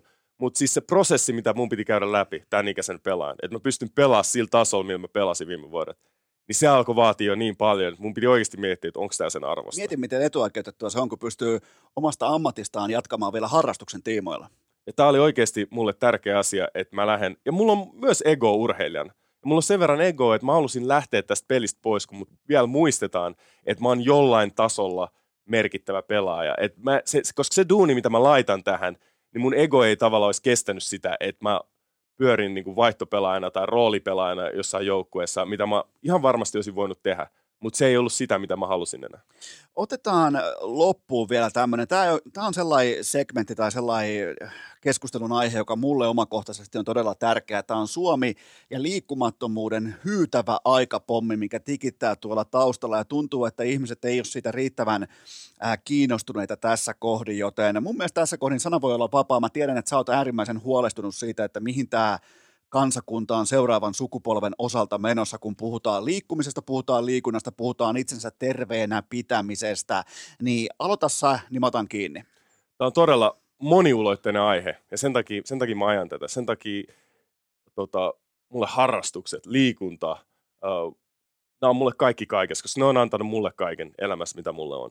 Ja tämä, tämä asiat, mitä mä ajan, liikkumista, harrastuksia, kouluihin, kouluiltapäiviin, että me rakenteellisesti uudistetaan meidän koulujärjestelmä, missä me kaivetaan lukujärjestyksessä spotit, että hei, tässä, on niin kuin, tässä voi olla sun seuraajoukkueen treenivuoro tässä kohtaa. Että tässä, tässä treenataan ja tässä voi olla erilaisia vuoroja kerhoille, taidetta, kulttuuria. Me tuodaan nämä mukaan, koska me tiedetään, tämä ei ole salaisuus, että nämä asiat, ne, että se on tutkittu, että jos sä harrastat nuorena jotain asiaa, niin sulla on aikuisena paljon vähemmän fyysisiä ongelmia, paljon vähemmän mielenterve- mielenterveysongelmia. Tämä on niin kuin kansanterveydellinen kysymys, mutta tämä on myös kansantalouden kysymys. Me mietitään, me mietitään meidän väestön ikärakennetta, että et, et meille tulee enemmän veroja maksettaviksi, suuremmat, suuremmat eläkkeet, niin me tarvitaan työssä käyviä ihmisiä, jotka on terveitä. Me tarvitaan eläkeläisiä, jotka on terveitä. Tämä on, niin kuin, tämä on myös niin kuin sote-puolen ratkaisu myös. Mutta tästä on vaikea puhua, koska tämä ei vaikuta meidän seuraavan vuoden BKT. Tämä on pitkän tähtäimen asia. Niin, on... ja tämä ei ole se sellainen paikka, mistä on helppo tulla hakemaan irtopisteitä, koska poliitikothan tykkää totta kai kaivaa sen voiton sieltä, missä se on tähän hetkeen kaivettavissa. Eli joku kuuma aihe, kuten vaikka energian hinnat, kuten vaikka jumalauta joku keksi, että hei bensan hinta alas. Joo. No sehän toimii aina. Mutta entäs se, minkä vaikutus näkyy vaikka 20 vuoden päästä? Ei, ku, ei siis kellään poliitikolla ihan hirveästi ei ole munaa katsoa niin pitkälle. Ja me, me, me tiedetään, että me pystytään tehdä tämä. Mulla on pienen kansan, mulla on tehty semmoisia rakenteellisia muutoksia, me katsotaan taaksepäin, että me oikeasti niin kuin peruskoulu-uudistus. Se, kun me aloitettiin koulut Venäjän vallan alla 1800-luvulla, mitä me tehtiin? Me tuotiin kouluruokailu kouluihin ilmaiseksi ei siihen pitäisi olla varaa. Kela jos nyt joku päättäisi, että hei, että et laitetaan kouluihin ilmaiset ruoat. Ei kukaan, se olisi liian kallista. Ei, ei me niin. tehtäisi sitä, mutta me, niin. me tiedetään se hyvinvoinnin vaikutukset, että mitä sillä on. Kyllä. Niin sen takia mulla on sellainen usko, että me pystytään tekemään tämä kansana ja vaikuttaa tähän. Ja tämä on, tämä on sellainen asia, mihin tämä on vaikea asia, koska tähän kuluu rahaa ja tähän pitää käyttää rahaa, mutta tämä on myös asia, mikä säästää meiltä rahaa myöhemmin mitä se konkreettia voisi olla? Missä, missä, missä tämä kansakunta voisi olla nimenomaan päätäntää vallan voimin parempi, että mit, investointia nimenomaan liikuntaa, liikuntapaikkojen mahdollistamista. Ja sellainen, niin kuin, että jos mä saisin tälleen käyttää arkista termiä, niin nimenomaan, että liikunnasta tulisi jälleen kerran itsestäänselvyys seuraavallekin sukupolvelle. Että se ei olisi vaikka vain pelkästään TikTokia, kännykkää ja tietokonetta. Totta kai tekninen vallankumous on jo käynyt ja, ja se, se, on, se, se aalto on jo pyyhkässyt yli, me ei voida tehdä sille mitään, mutta miten me pystytään liikunnan tiimoilta haastamaan, niin se on se avainkysymys. Siis meidän pitää oikeasti budjetoida rahat liikuntaan ihan uudelleen. Ja tämä on ihan konkreettista, koska veikkaus tulee, tulee hajoamaan ja ne rahat tulee loppumaan, niin miten me, ja sitten siinä vaiheessa me tullaan arvottamaan, että kuinka tärkeää taide, kulttuuri, liikunta on meille. Ja mitkä ne hyödyt on näistä asioista, kuinka paljon rahaa me oikeasti halutaan laittaa näihin asioihin. Ja siis ihan konkreettisesti, kun puhutaan koulupäivistä, niin harrastamisen Suomen malli jollain tasolla yrittää tätä jo, mutta se on vähän, siitä on tullut vähän semmoista vielä kerhotoimintaa, koska se on niin alussa ja se on vähän semmoista, että ne, jotka harrastaa jo, niin ne käy myös siellä tekee eri asioita. Kun ideana olisi, että mitä jos me saataisiin oikeasti ne harrastukset sinne iltapäiviin, kun meillä on semmoinen slotti kuitenkin 12.4, missä koululaisilla tavallaan niin kuin ei ole mitään. Ja sitten illalla alkaa harrastusrumpaa ja sitten vanhemmat kuskaa lapsia, minne sattuu sinne tänne edestakas. Kun meillä on oikeasti slotti, että jos me halutaan rakenteellisesti rakentaa siihen ne harrastukset, antaa sille paikka, niin, niin mikä, mikä vaikutus siinä voi olla meidän kansalle? Ja me tuodaan liikunta tavallaan niin kuin taas osaksi meidän elämää. Ja sitten pitää miettiä myös kouluin muutenkin sitä koulupäivän rakennetta, että, että me tällä hetkellä me rakennetaan meidän koululaisista istumatyöläisiä, Kyllä. mikä on ihan selvä. Somettajia, tubettajia, podcastajia. Näin joo, eikä, Ei, ei siinä mitään väärää, ei mutta, mitään väärää, mutta välttämättä se ei ole kuitenkaan se todellisuus. Ei ole, että me, niin kuin ihmisen, ihminen on luotu liikkumaan. Sä katsot, liikku, siis liikkumatuloksethan romahtaa siinä vaiheessa, kun mennään kouluun. Kyllä, Et varhaiskasvatuksessa ei mitään ongelmaa, että silloin liikutaan todella paljon. Sitten yhtäkkiä mennään kouluun, niin se loppuu. Joo joo. Ja tähän, meidän täytyy kysyä oikeasti itseltämme, miksi. Ja ne movetulokset on ihan kuin niin kauhule, kauhuleffan käsikirjoitusta. Jota- ihan, se on ihan kauheata. Mä en olisi voinut kuvitellakaan, koska mä tuun todella liikunnallisesta lapsuudesta. Ja mulle siis kaikki ulkojäät, pihapelit, koripallot, jalkapallot, kaikki suunnistukset, hiihot, ihan itsestäänselvyyksiä. Ihan siis pelkästään vain ja ainoastaan itsestäänselvyyksiä. Niin mä en olisi koskaan voinut kuvitellakaan, että mulla on vaikka puolet mun koulukavereista sellaisia, jotka ei vaikka pääse käymään kyykyssä, koska, koska ei pysty liikkumaan. Näin juuri. Et se on, ja tää, meidän täytyy miettiä tätä oikeasti, koska sä mainitsit hyvän asian tuossa, pihapelit. Ja nämä on niitä tapoja tavallaan, millä me liikutaan lapsina, milloin siitä tulee osa meidän elämää. Koska jos me ollaan ihan rehellisiä, niin se, että sä käyt kolme kertaa viikossa harrastaa jotain, niin se ei ole vielä niin kuin, että se, se ei tavallaan vielä ole se avain. Se on ehkä hyvä alku, mutta se on myös, että mitä sä teet muuna aikana ihmisenä ja mitä sä teet. Ja nämä, näillä on niin kuin hyvinvointiin niin suuria vaikutuksia, että mä näen tämän semmoisen panostuksen kohteena, mihin yhteiskunnallisesti meidän kannattaa panostaa. mitä sä aiot, kun sä pääset läpi eduskuntavaaleista, niin mitä sä aiot ensimmäisen päivän sanoa Arkadian mäen hudlessa sun kanssa pelaa, kun lähdetään viemään tätä asiaa eteenpäin. Ja siellä varmasti monilla muilla poliitikoilla on jotakin muuta mielessä, niin mikä on sellainen ydin, mihin sä tiivistät sen, että minkä takia toimenpiteiden pitää alkaa nyt?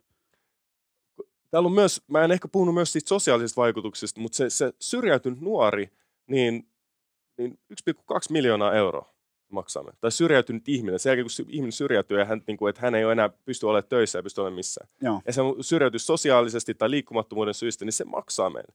Se maksaa meille todella paljon. Ja silloin kun se syrjäytyminen maksaa näin paljon, niin se on oikeasti semmoinen asia, mihin kannattaa investoida. Ja me tarvitaan kaikki mukaan tähän. Me tarvitaan jokainen ihminen mukaan. Ja jos mä vielä sidon tämän yhteen tähän niin kuin Susiengin kapteeniin, mikä mun tehtävä kapteenin oli se, oli se, että mä saan kaikki pelaajat mukaan. Mä saan kaikki pelaajat uskoa siihen, mitä me tehdään ja siihen, että me mennään eteenpäin. Samalla Suomen kansana me tarvitaan kaikki mukaan. Me tarvitaan se, että kaikki pelaa. Kaikki on messissä. Ja, ja se, tällä hetkellä se liikkumattomuuden hintalappu vuosittain on jossain arvioiden mukaan jossain kolmen ja kuuden miljardin välissä. Sellaisia summia, mi- mitä on vaikea tähän kohtaan. Se on muuten miljoona ja miljardi menee joskus ihmisiin vähän sekaisin. Mä voin antaa sulle, mä voin antaa sulle tietynlaisen niin kuin perspektiivin siitä, niin ää, miljoona sekuntia on kahdeksan päivää, miljardi sekuntia on 31 vuotta. Ja, ja näistä summista puhutaan nyt, kun puhutaan Kyllä. liikkumattomuudesta, niin sen hintalapun konkreettinen ymmärtäminen Suomen kansalle, niin se ei tässä kohdin ole mun mielestä vielä mennyt, se ei ole mennyt jakeluun, se ei mennyt läpi, sitä ei välttämättä ymmärretä, kun tämä niin sanottu TikTok-sukupolvi, joka on, se ei ole niiden lasten vika. Ei Ne, se, se ei ole lainkaan heidän oma vika, että ne on jatkuvasti kännykällä, ne on jatkuvasti energiatölkkien ääressä, ne on jatkuvasti tuolla ja täällä. Mi, mi, ihan, se, on, se on niille ihan yhtä arkea kuin mulle ja sulle, sä olit vaikka koripallokentällä tai mä olin Mm. vaikka ulkojäillä. Niin tota, se on se, että mitä arvostetaan ja mitä vanhemmat ja koko yhteiskunta näyttää eteen. Sitähän, sit, sit, sehän on jatkuvaa kopiointia se, se elämänkaari, Kyllä. kasvaminen. Ja se, se ei ole mitään tähtitiedettä.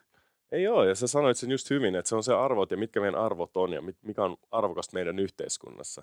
Ja se, mitä mä haluan tehdä, että mä haluan, mä haluan arvottaa tämän liikunnan ja mikä, mikä vaikutus sillä on ja harrastamisen, mitä vaikutus sillä on nuorille ja sitten myöhemmin myös meidän yhteiskunnassa. me ollaan molemmat 84 syntyneitä äh, perheen isiä, niin mitkä, mikä on meidän, mikä on perheen vastuu, mikä on vanhempien vastuu tässä kaikessa? Mehän ollaan suurimpia esikuvia meidän lapsille, niin, niin on, kyllähän, kyllähän meilläkin on tässä terävöittymisen paikka.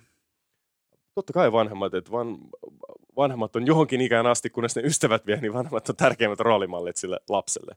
Ja tässä on, tässä on aina näyttää esimerkkiä omilla teoilla ja siitä, mitä tekee. Et ei se, ei se ole, niin kuin sä sanoit mun mielestä todella hyvin tuossa, että ei se lapsi, se ei ole lapsen syy, että se on sillä kännykällä. Miten se voi taistella semmoista niin miljardiyhtiöä vastaan, jotka on ollut tutkimustiimi, jonka tehtävä on pitää sut sen kännykän parissa, niin miten joku nuori lapsi voisi taistella sitä vastaan ja päättää, että nyt mä en ole enää sillä kännykällä näin paljon. Ja kun se on kuitenkin niin hyödyllinen työkalu, niin kyllä sen käyttäminen pitää jollain tasolla oppia, mutta ehkä siihen tarvii vähän rajoja, että miten me käytetään sitä.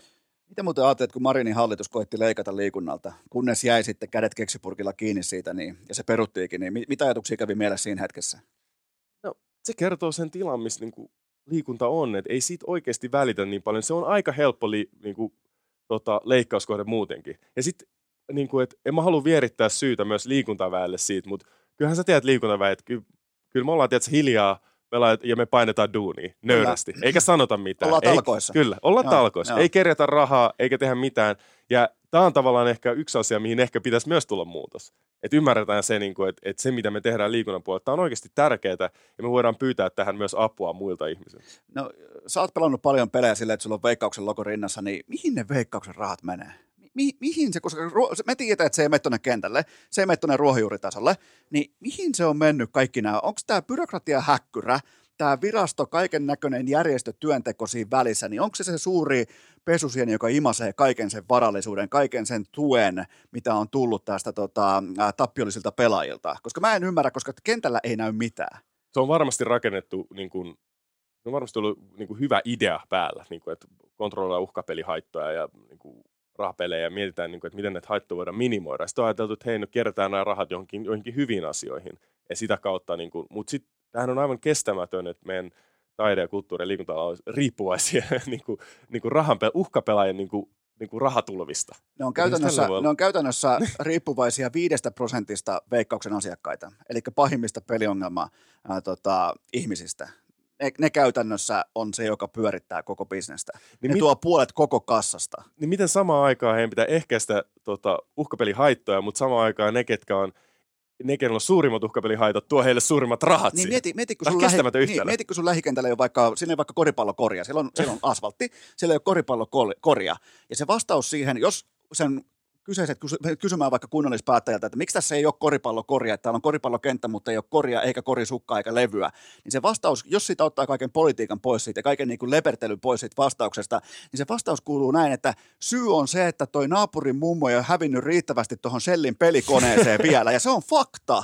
Ja heti kun se hävii riittävästi, niin teillä on se koripalloteline tossa. Ja, ja tämän konkreettinen sisäistäminen myös liittyen tähän, t- t- nythän tämä kaikki menee sitten tulevaisuusvaltion budjettiin, mikä on Menee, hyvä asia, niin, tota, niin on, onhan täällä järjestötahot eläneet todella leveästi liittyen liikunta- ja urheiluun. Nimenomaan ne päättäjät, nimenomaan On. ne, jotka vaihtaa saunavuoroittain toisiin Kyllä. ja sä tuut mulle töihin, mä tuun sulle töihin ja meillä on Joo. kaikilla kivaa. Ja, ja se on ollut jäätävän kokoinen syöpä tässä maassa. Ja mä, ja mä tiedän, sä oot pelannut veikkauksen logon rinnassa, mulla ei mitään sitä vastaa mun mielestä, niin kuin, ja, ja olkoon nyt näin.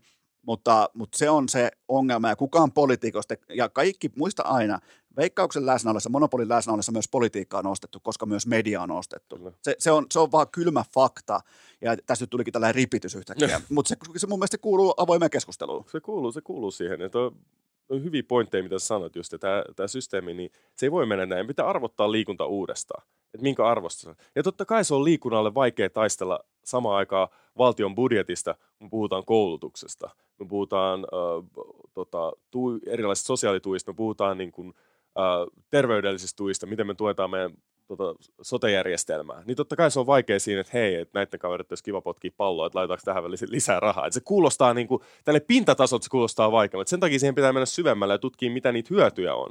Että mitä jos me sijoitetaan tänne, niin onko se säästääkö se täältä jostain toisesta päästä tai myöhemmin meiltä jostain muualta. Ja siinä on se, nimenomaan mä vielä palaan siihen, että siinä on se ongelma, jos unohdetaan kaikki nämä veikkaukset, unohdetaan kaikki tulojako, niin ongelma on se, että tämä ala, nimenomaan tämä kyseinen liikuntakategoria ei sisällä pikavoittoja. Sen takia te poliitikot teette sytys siitä, mikä ei, Ei. auta teitä Arkadianmäellä seuraavan kuuden vuoden aikana. Onko mä oikeassa? Oot, oot. Ja mä oon sanonut monesti, että mä oon niin kuin varmaan todella huono poliitikko, kun mä valitsin tämmöisen tota, Eli vaihdetaan, pitkän vai, ajan- vaihdetaan, sun lin, vaihdetaan sun linjaa, bensan hinta nollaan, Kyllä. verotus nollaan. Joo, juuri näin. Mä ajattelin, että pitäisi tehdä näin. Mutta mä asetin itselleni kanssa niinku rajat, kun mä lähdin poliitikoksi. Mä, sanoin, mä aion tehdä sitä omalla tavalla, mä aion tehdä niinku, niin mun arvoilla, mä teen sitä niin kauan kuin mä pystyn niinku, oikeasti katsoa itteni peiliin ja uskoa itseni siihen, mitä mä teen. Ja sitten kun mä en pysty sitä tekemään, niin sit, sit mä astun pois. Sitten tää ei ole mulle. Sitten joku muu saa hoitaa milloin muuten vaalit? Ne on huhtikuun, Toinen päivä. huhtikuun toinen päivä. Sunnuntaina on taas vaalipäivä. Kyllä. Ja Okei. ennakkoäänestys alkaa 22. päivä. 22. päivä nimenomaan maaliskuuta. Kyllä. Mitäs veikkaat, paljon tarvii, että menee läpi Helsingistä? Uh, kuuden tonnin paikkeja varmaan. Kuusi, siis 6000 ääntä. Varma. Hän ei ole ikinä saanut alle 6000 ääntä mihinkään, mihin mä oon osallistunut. Täällä on palkintoja seinät täynnä. Niin, Herra Jumala, kuusi tonnia, no pitäisi tulla. Laitetaan seitsemän, kun se on sun pelinumero, seitsemän tonnia. Seitsemän olisi aika maukas. Muistakaa, se on Haffi on liikunnan ja urheilun asialla. Se on, se on tärkeää muistaa tässä. Ja et ole hakemassa pikavoittoja. En ole hakemassa. Paljon, paljon, pitää veik- paljon veikkauksia pitäisi maksaa sulle, että säkin olisit ostettu poliitikkoa. Ei, se, ei pysty, ei, ei pysty lähteä, ei pysty Hyvä. lähteä. Mä sanoin, mä, oon- mä oon huono poliitikko. Mä, mä, hyvänä poliitikkona mä ymmärtäisin ottaa tämmöiset rahat vastaan. Mä, mä en vaan pysty. Mä, ehkä mä oon vaan huono tässä gameissa. Joo, hyvä, hyvä. Koko ajan me kehitytään tässä samalla. Hyvä, mutta tota, mulla, ei ole, mulla ei ole tässä sen enempää. Tehtiin melkein vahingossa tällä about tunti 20 minuuttia tässä. Oli NBAta, meillä oli, meillä oli vähän vaaleja. Onko jotain loppusanoja, onko jotain vaalipuhetta, onko jotain, minkä haluat käyttää vielä tämän ison platformin, niin anna palaa vaan, jos otetaan mielessä, niin, niin tota, kerro, kerro vaikka kuuntelijoille terveiset tai jotain muuta vastaavaa. Tietysti terveistä kaikille sun kuuntelijoille ja tietysti mä haluan kiittää myös sua. Ja kiitos sua, että pyysit mut tähän mukaan. Että on loistava tilaisuus mulle päästä puhua tänne höpöttelemään koriksesta ja politiikasta ja kaikelta siltä välitä. Ja muistakaa muuten äänestää. Se on muuten tärkeää. Olette sitten mitä mieltä tahansa oottekin. Ja on teidän sitten poliittinen sateenkaari, minkä värinen, muotoinen, mitä tahansa, niin muistakaa äänestää. Juuri Koska se, sen jälkeen on turha sitten itkeä, jos ei käy äänestämässä. Niin sun ei tarvitse olla samaa mieltä, rakas kummikuuntelija, kuin vaikka mä tai, So- tai Sean tai kuka tahansa. Mutta se, se, mikä sun kannattaa tehdä, on se, että sä käyt olemassa mieltä siihen lapulle. Koska sen jälkeen sen jälkeen sä oot ainakin kantanut sun oman kortes kekoon, niin tämä on varmaan sellainen hyvä yleisohje, mikä kannattaa pitää, vaikka ei jakaiskaan vaikkapa just sun kanssa samaa ajatusmaailmaa. Tämä on, tää on ohje ja se, myös, se, myös tyhjä äänestyslappu on myös mielipide. Te, että käy, teette, sekin on mielipide sitten, mutta se on joku mielipide. Kannattaa oikeasti käydä äänestää, että se äänestäminen on yksi meidän tärkeimmistä perusoikeuksista tässä yhteiskunnassa. Mä- Se kannattaa käyttää. Mä veikkaan, että Kairi jättäisi tyhjän lapun. Se olisi Pirelsi ja kaikkea muutkin mukavaa. Mutta tämä oli, tää oli upeata, tämä oli mahtavaa ja, ja tota, tämä oli just sitä, mitä mä ootinkin nyt. Kun- Silloin kun tulee parhaat, tulee askeri, niin silloin se jälki on tätä, joten kiito, kiitoksia kapteeni Sean Huff. Kiitos. Cha